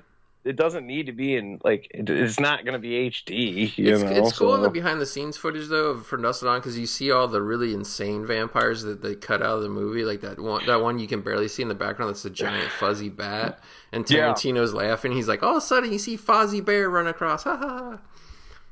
But no, you know, like uh also like I always felt like that was and it, I I think it has a lot to do with the screenplay and everything. But like it feels like a Quentin Tarantino and I'm like, well, uh if anybody ever asked, well how much of like cuz he's not credited as a director, but um if you watch that making of interestingly enough, um uh, he's directing that scene where the Yeah. where the camper pulls up and almost hits Seth of when they're at the motel and stuff. Well, they There's like a shot of him so directing quick. it. Yeah, there, there's there's no way that that that Tarantino or whoever wasn't directing at least second unit. You know what I mean? Yeah, he was directing, but I don't think he got a credit for it No. and stuff. So, but like you know, you got to think. Well, the guy like co-starred in it. Uh, he's the writer, and yeah, he's definitely. I think, I think he probably that's Rodriguez's best movie too. The way it's shot and edited, like his Well, own I don't think it's a. Ro- I don't, I don't feel like like yeah, it's got like a Rodriguez feel to it, Yeah. sort of, little bit. Like the music definitely, and like Yeah. But uh, it feels like a Tarantino dude. If you dude, if you watch that and then you watch like fucking Kill Bill, you're like, dude, Yeah. what the fuck? Well, the, the thing is, is like I always thought of it as a Rodriguez movie with the way it looks because it has that very Texas feel to it. But Tarantino Yeah. didn't really do that till later on with Kill Bill. So to that point Right. in time, Tarantino hadn't really shown that to us yet. but then, but then you watch, like I said, you watch Kill Bill, and you're like, okay, and then it makes you think was uh was From Dusk Till Dawn actually directed by him? like because I mean, I, don't think it was know. like directed by him, like oh he took it over. I just think they were shooting so quick. I think they had to get it he done. was involved. yeah, he it was just like just to get the shit done. Rodriguez was over here shooting one part, and Tarantino was over here shooting another part. You know? Yeah. I, I, if anything, I believe that um, they uh, Rodriguez probably did want to credit him, and Tarantino was like, "No, they'll just be like, I directed it and stuff, and it'll steal your thunder, dude. Don't even put my name Did you ever it." get the Till comic book, BB? No, I was just looking on uh, eBay, and I see I didn't see there's any like regular. There was like a graphic novel put out, and I'm like, dude, these things are going for like 30, 50 bucks now. yeah, like, I remember found one for going to 25. uh, like when the movie was out in theaters. I went to my local comic book shop and I was like, "Do you, I was like, I was like, do you have it?" And the guy's like, "No." He's like, "I saw it. I didn't like the artwork, so we didn't stock it." I'm like, "Okay, great." And then I walked out of the fucking comic book shop, not be- so I had to get it off eBay like way back when, like when Yeah. I got on eBay, like whatever it was, 97, 98. And Yeah, it's going for quite a bit. I just stumbled across it because I was looking. I don't know. I just was like trying to find that steelbook yeah. and uh, like a good deal, or like I'm trying to find a way to get Full Tilt Boogie and get this fucker cheap. And um, I still haven't pulled the trigger on anything yet either because I'm just like I ended up. I think I got a rip or something temporarily, and I'm just like, all right, because I'm not paying like a fortune or whatever for that that fucking set from Alliance. That's Yeah. like twenty bucks, and I'm like, yeah, it's gonna be compressed to shit. Well, so. the, it, I think it was even officially announced, but suppose, like a year ago they announced Dusk Till Dawn on a 4K, 4K? and then then they like Oh. canceled it. Yeah, Yeah, well, baby, don't. Uh, I know we were talking about Duel, and I was Yeah. like on uh, Wikipedia. Don't buy that Blu-ray because uh, they're coming out with a 4K of it. Really? So, and- if fucking if Spielberg's involved with it, I would imagine. I mean, they did shoot it on film. I would imagine that it's going to be a good transfer, and it's not a boutique. It's a um, It's as far as I know. Yeah, it's going to be a studio. Uh, and you like to buy the studio ones anyway, right? We were talking for about 4K. That. yeah, that's the way to go. Fuck boutique 4Ks. They're too Yeah. glitchy and weird, and I don't know. I can't remember who. What is it? Uh, I heard one. Um, somebody else had a problem here recently. Uh, jeez, I can't remember. It was another 4K. Was has had problems now or whatever. I just It, it just like it got so old. around, It got so old with the problems with the 4K. and you don't want to spend forty to sixty bucks on something that's No. gonna be, you know. Yeah, Arrow's version of Dune was enough for me. I had to go buy a five, fucking four hundred dollar player to fucking get it to play right. So my hundred dollar. You wanted to buy that. You wanted to buy that four hundred dollar player. Just gave you the excuse. honestly, honestly, I actually really didn't. My the my cheap LG that I got for whatever it was, eighty seven bucks. I actually liked that player overall better. Yeah. It just it just had that weird problem where besides the Dune problem, it had that weird problem. Well, actually, my Sony had the problem with Dune as well, but uh, it had that problem where just it was both Blu-rays and 4K, so it didn't matter. But occasionally, um, it would make it would like rattle really loud, like inside. Oh yeah, you were telling me about that. And I took that thing apart so many times, and I put I, I bought this earthquake hold putty hold shit, and I put it in there to try to hold the disc tray, fucking more sturdy, and it helped, but it's like it still would happen from time to time. Yeah.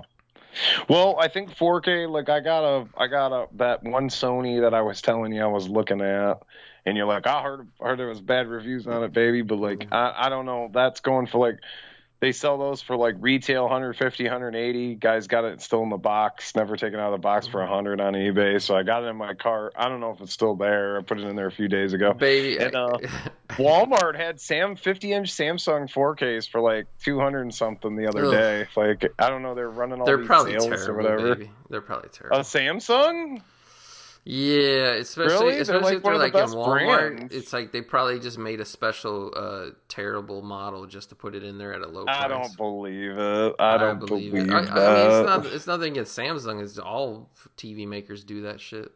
Yeah.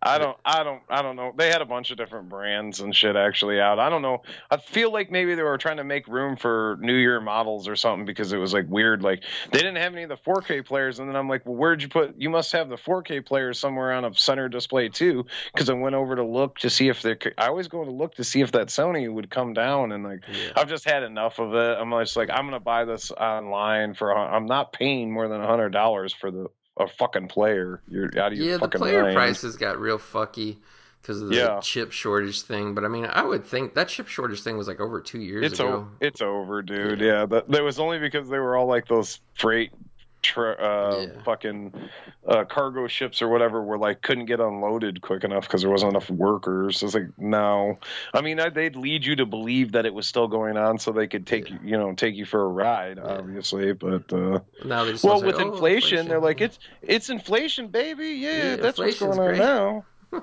And then like I, I've seen a like lot of people. saying- I see the Fed every time the news, like we'll watch the news and shit, and they're like, inflation's going down, food costs are going down, and I'm like, where? Yeah, where are where? they doing this? Not And they're where. actually like trying to act like out there in California it's happening. And I'm like, it's yeah, I don't baby. believe that. You guys got like the highest gas prices It's and terrible. fucking highest, highest living expenses out there, and yeah, no.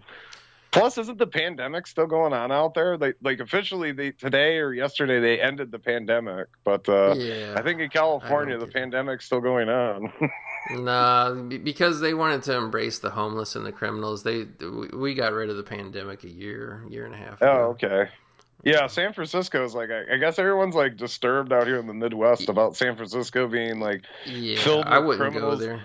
I even heard I even heard someone say I thought it was the land of the gay people and they were all friendly. Where did all the criminals? I'm like, yeah, the criminals they ran all the gay people out because the gay people are scared now of all the criminals. Fucking Los Angeles and San Francisco, baby. That's that's where all like it was like a herd migration from all the cold weather states. All the homeless came out here, and it's just an endless parade of drug addicted, mentally ill people and committing nonstop crimes. And It sounds like you could make a film about that. You don't Oh, even you need to hire a cast. I mean, Can I can- can I film you robbing that person's car? Like I'll blur your face dude, out. look on YouTube of of the blatant middle of the day robberies. I saw the one where the dude shit. rolled up in an Escalade to rob Oh. an even nicer car and smashed the windshield it's in the back. insane. And and it's now like the rich are robbing the even wealthier. well, like this one, this guy, these pe- this man and this woman, they got all dressed up and they hired a photographer. They went to one of the famous parks in San Francisco, yeah. and they, you know, they hired, photographer. It was their engagement, like whatever celebration photos. And like Okay. you just see the you just see the, the the car pull up, the four fine upstanding gentlemen get out with their ski mask on, fucking beating that dude, fucking pulling his camera away, breaking into his car, pulling out the rest of it, and they drive on and just like, oh, this is great. This is this is what California always needed. It's just like, let's just go back to when the cops were just shooting everybody. Did that work? Be- be- work. because the guys are rolling, the, but the guys are Rodney King beating era. yeah, the maybe, guys are rolling up like not even with Glocks anymore. These robbers, dude, like the the really serious, like they're professionals, dude. They roll up with AR-15s and shit, man. Like it's like you, it's just and, and the the cops are like, yeah, we just have to let them all go and let them rob everybody so we can you know not have shootouts and stuff. But I'm like, well, then I guess you're just gonna have unlimited crime. I don't know, like. Right. Yeah, well, it sounds like uh, California is becoming like New York, like on a grand scale of the whole state. It's becoming uh, New York Dude, City. It's, huh? it's Yeah. terrible. It's terrible. I mean, my my nearest major city. I mean, it's like you know whatever, 170 miles away. My nearest city is Sacramento, and I like. Oh, Sac- yeah, I like. Like if I had to go live in a major city again, I would live in Sacramento. But even then, it's just like it's gotten so much dirtier because of the homeless. Like. I'm surprised you guys didn't. Uh, well, I figured you were trying to get out of the city after living in LA and stuff. Like, uh. I would imagine you don't really want to go back to that. No, you guys could have. You guys could have went to the city. You had your opportunity when your uh, whole deal with your last place, and you're looking for. Or you guys can't go to Sacramento though, we, right? we- yeah, we can. Our job won't let us, which is Yeah. stupid. I've been working home. That's insane. Because like if you if you were doing like you uh, work for the state, right? yeah, You said. yeah. And it's like here in Michigan, you could go anywhere within the state, but they're Right. like, oh, you can't even leave what the county. Well, you just can't leave the office, and the thing that's stupid is they have like You like don't work at the office. Yeah, well, well, not well, not only that, but they're like, oh, you just need to be, and it's just like the thing is, is like we like my company, we even have an office in Sacramento, so I could just go to Wow. that office, and they're like, oh no, but uh, we don't want. to And what's stupid is like we already have virtual like managers. Like even before the pandemic, there were some people working in one office, and their managers were like halfway across the state. So like we've always had this virtual management system in the company I work Well, for. But they're like, oh no, we just don't want you to go. And we, I just they're like, what if we have a meeting? I'm like, well, dude, Sacramento's uh, three hours away. If you really need to have a meeting once a year, I can drive up and make it. They're like, but Right. but but that would be on your own time. And I'm just like, I don't really fucking care. Just let me move. They're like, Right. oh no, we Yeah, can't, whatever. we can't do it. It's like, okay, sure. But like, it's because of your pension, right? Like, well, why don't you just cat? Why don't you just like, you'll get your pension anyway? You paid in for it. Why don't you just like uh, find another career? Well, the, yeah, the, th- the thing with my pension is I have enough service credit years to retire and collect a pension. Age wise, I'm not old enough. I gotta wait like another I can't I don't know what it is five, six, seven years before I can start. Well, you'll still get the you'll still get the. I'm not saying to draw on it, like Yeah. whatever. I'm just saying you'll still get that pension, and you could go to That's, another. yeah, that's the only reason I'm, dude. That that pension is the only reason I'm still in California, point blank. Like, yeah. and on top of, and on top of if I if I back moved back, Midwest, home, if I moved Yeah. back to the Midwest, I would never find a job that pays me as much as this one. So, Eh, I don't. I don't know what you make, but I know that their their jobs. I mean, I'm in a rural area where, like, Yeah. dude, for the longest time, it was hell. You had a hell of a time trying to make ten dollars an hour, and that ain't the case anymore. Now, um, if you're skilled, if you even skilled in anything, you can make pretty much. I don't know, twenty to thirty dollars, if not more. I'm not skilled in anything baby. but- I'm a high school graduate. Well, I'm a high school graduate too. I don't know. I'm just like I've gotten skills from working, you know, um, you know, on hands-on work and stuff like that. So, but uh, no, I mean, you've worked in an office and stuff, dude. You could Yeah. probably get another office job, like no problem. I don't know if it's gonna have a pension, but Yeah, th- this this is my midlife crisis. This is exactly what caused this shit. Was realizing I'm. I'm trapped in this shitty town for another 15 years. Well, dude, like, uh, here's the thing too. Like on my whole Tarantino kick. Well, it's been it's been in the back of my head, and I've been like making little outlines and notes and stuff for the past two years or whatever. Mhm. And um, well, yeah, no, man, I figured out that like, yep, I probably am not gonna be a director. Like, that's Yeah. not going to happen. I'm probably not gonna be an editor. I never really liked editing anyway. I really like cinematography, but that's probably not gonna happen editing. because I'm not gonna go back to fucking film school or anything like that, Mm. and I can't afford it anyway. Even if I it would be wanted to.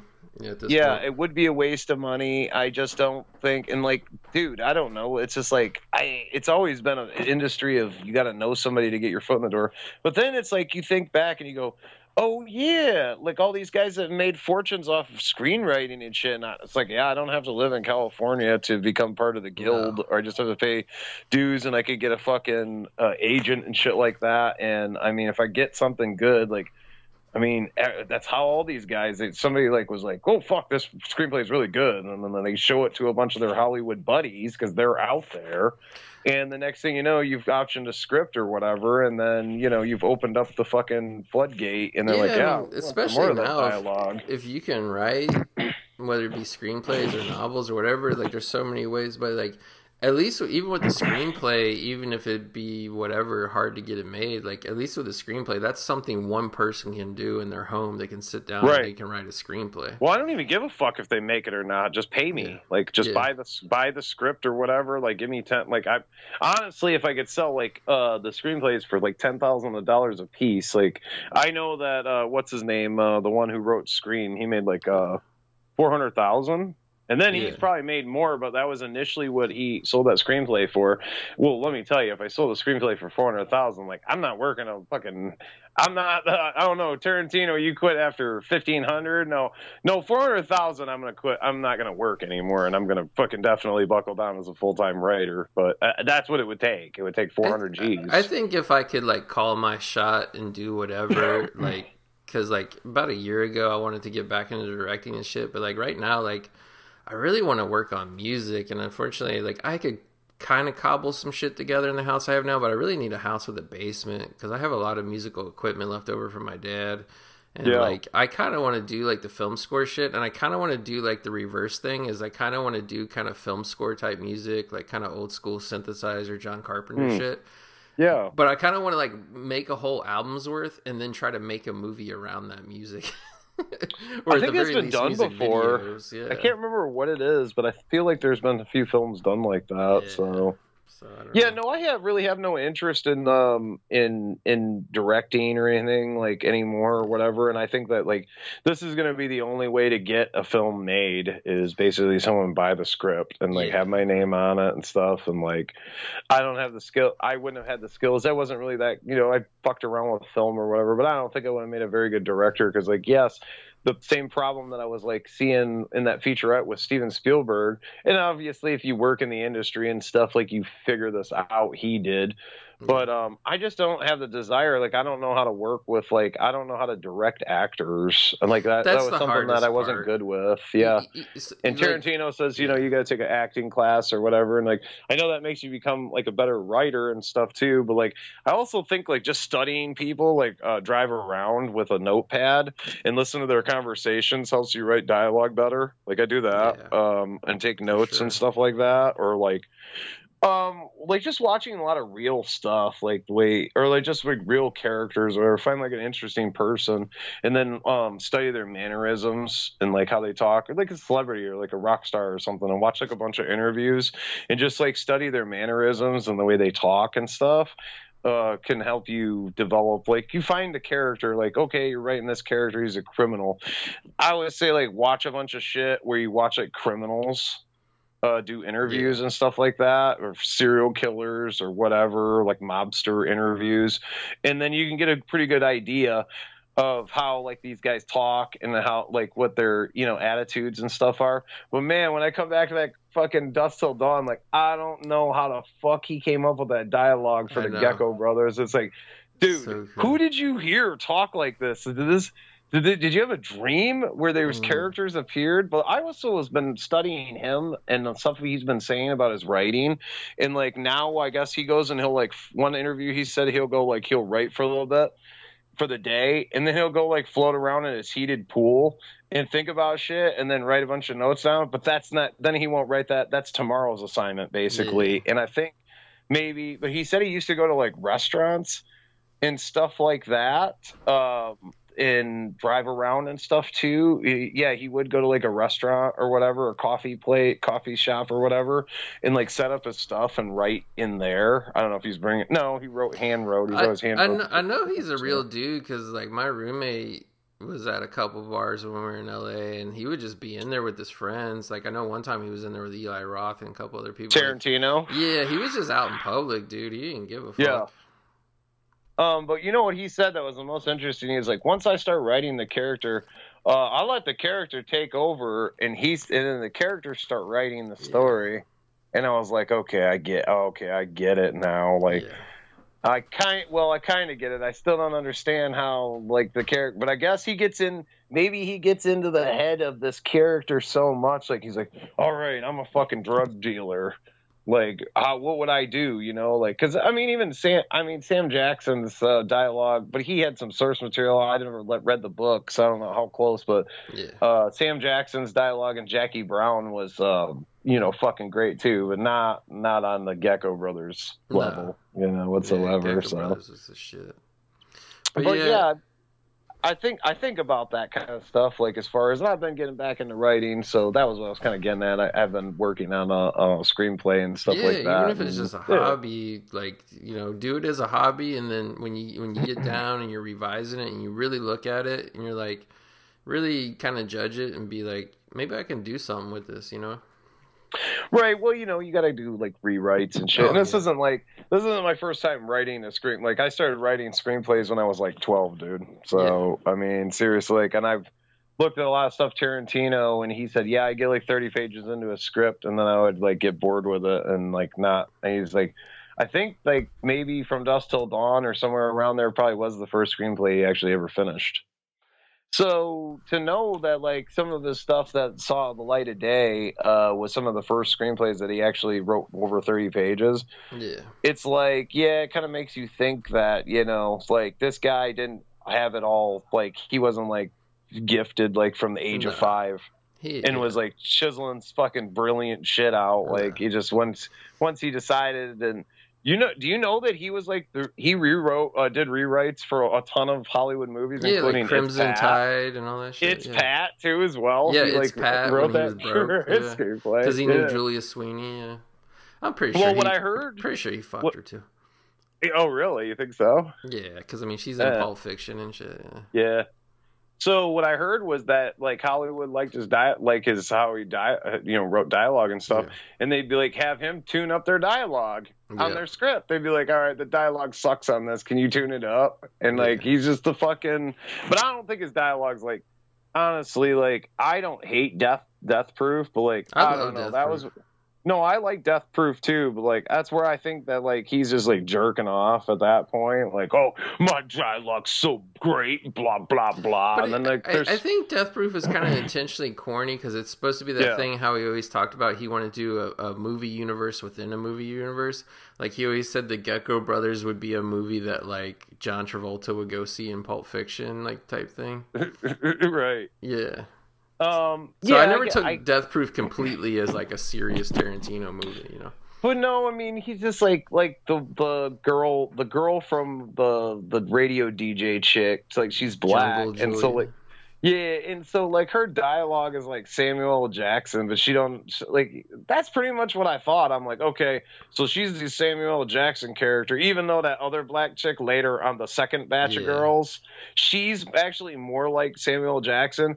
But it's like all of his black characters are like he writes them for like in his Samuel Jackson dialogue. I And think it's just like I think I don't know. Samuel Jackson pulls it off. These Yeah. girls couldn't. You know? No, I, they're. I mean, come on, dude. They're nobody's on the level of Samuel Jackson. But like, No. I thought, I thought those were actually the two hottest chicks in the movie.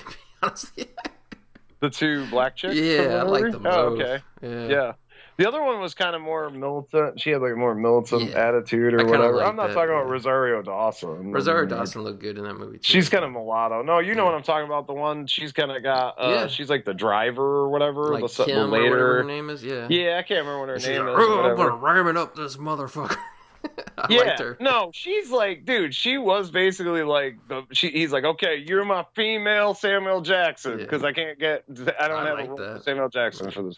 Like Jungle Well, yeah, Julia no. is like straight up hot, but the that second one, Kim, whatever, I think it's Tracy Thomas, Yeah. actress. Like she was just, Yeah, I've seen her. And she was just cute, badass. Yeah. I liked it. Um, but no, my whole to bring it back, like my whole point is that like, um, there's a few like exceptions. Like I really like the um uh, di- so a lot of the dialogue in uh, Once Upon a Time in Hollywood and stuff. But I just like I don't think like I don't know what it exactly is if he's just like so maybe that's why he thinks that it's time to retire or whatever.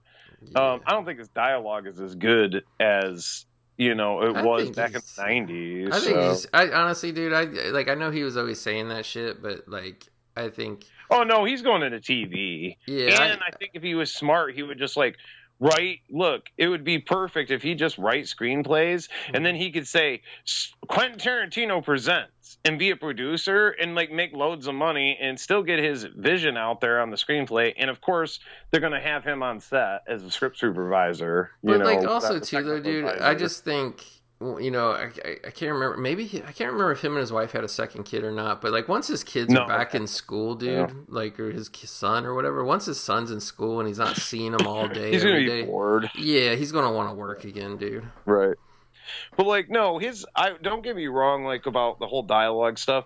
That whole scene um in Once Upon a Time in Hollywood, like it like it might be one of his great it might be one of the greatest scenes he's ever done and it was the help of Leo, uh, Rick Dalton's Yeah. character when he's sitting in his trailer and shit, and about drinking and saying Oh, he's gonna yeah. blow his brains out and shit.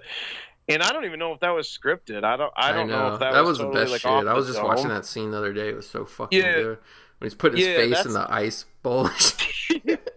No, but like that whole that whole scene though in there where he's like, then he says uh, we're not gonna drink anymore, and then he fucking, then he's like, oh shit, I'm drinking again. He doesn't even he isn't even aware Yeah. of it. It's like full blown alcoholic type character, and um, no, yeah, it is one of the better, and like I don't know his new announcement of the critic or movie critic or Yeah. whatever. I, and I'm this and still having trouble taking that serious, baby. Well, yeah, you you said like you said that like you just don't see like how that's gonna. I don't know. Maybe you maybe you said that, or maybe I read into something where you were like, I don't I don't know how that's gonna be yeah. interesting. I'm like, yeah, I don't know how it's gonna fit into um any kind of action. But I guess he came out recently and said the rumors that it was based like that it's a actually like a biopic about because that was interesting too because um uh, I've read an article like people were like oh it's going to be this uh this famous critic uh, Pauline is it Pauline or whatever Kael, yeah. yeah I'm not really familiar with her and um and I I'm am, like but yeah I don't, I don't get like the a fascination Tarantino has with her. Fuck.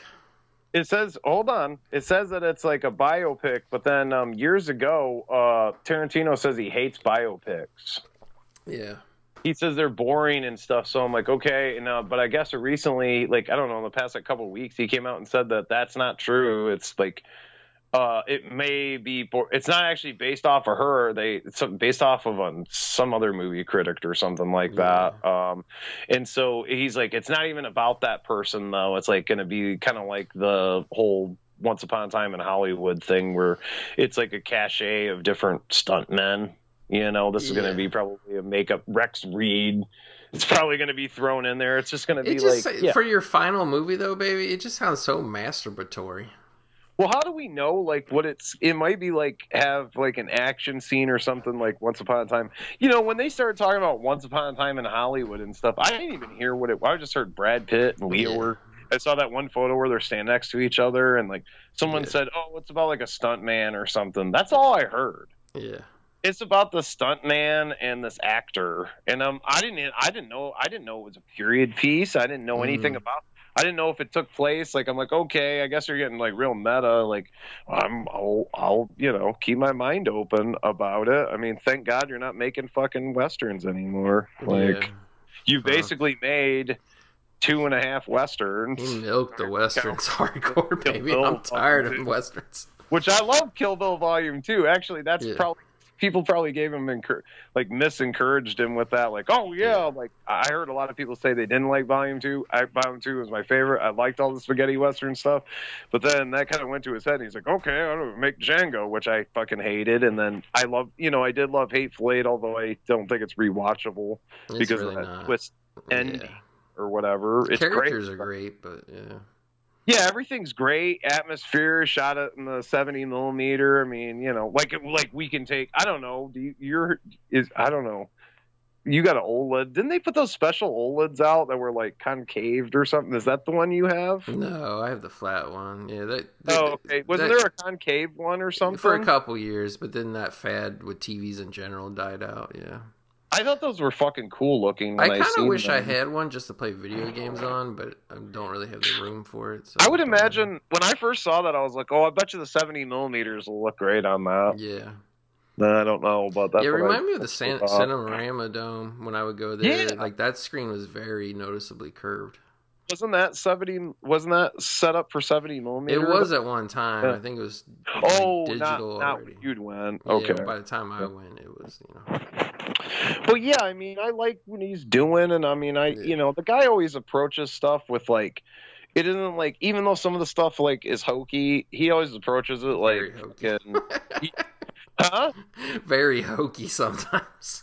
I, I know some of the stuff. I feel like he approaches it with prof- like he's trying to do like some fucking Kubrick shit though. Like he's got that approach to it, even though, yeah, some of it is. I don't know. I think some of the stuff nowadays is, it's getting hokier. Like I really do think that it is probably he's probably right in his best interest I don't think he's ever gonna write like dialogue he was doing in the even his dialogue and like all the stuff in Four Rooms. And I have a feeling that um he filmed the wraparound. I was trying to find some stuff, but I'm pretty sure he filmed all the wraparounds because uh, Tim Roth when he comes over to the little phone thing, there's Yeah. some fucking uh, red apples sitting on the Okay, countertop. So, dude, that is t- I don't give a fuck how many directors. That is Quentin Tarantino's little baby. There, it's a band apart film.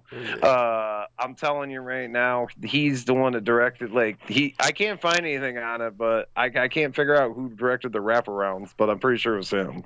Probably. Yeah, I but- mean, there's just a time period where he could get Miramax to do anything he wanted. And he's probably like, "Oh, it'd be cool to I do mean, this." he get now he now it's a time where he can get Sony because that's who produced. That's uh, true. Once Sony's Upon- all up his and- ass. Yeah. Yeah, they're doing the new his last film here, so he can pretty much get Sony to do. I mean, he is, dude. He's got he's he doesn't have the same. I don't think he's as talented as Kubrick, but he has as much power right now Oh, as yeah. Kubrick does. Probably has more. Uh, well, I don't know. I was gonna say he has more power than Kubrick, but that's probably not true. no, it's not true because um, Kubrick actually got fucking Warner Brothers to pull Yeah. a Clockwork Orange from all the UK cinemas, even though they didn't want to, and he he he had that pull. I don't think. I think if Quentin Tarantino was like, "No, we have to pull," uh, I don't know something because it's too violent. I've I've I've seen the light, baby, I've seen and it's the just light, too babe. violent. It's making everyone Too savagely kill each other out here. I've got to pull that. We got to. We cannot show that anymore. Tarantino uh, would be like, Miramax- "Fuck them." Miramax would have been like, "Go fuck yourself." Yeah, like, get the fuck out of here. yeah, like Harvey uh, Harvey Weinstein would have been like, "No, Yeah. no, we're making too much money off of this, baby." Yeah. He's like, I only care about the money. But yeah. Right, pretty much.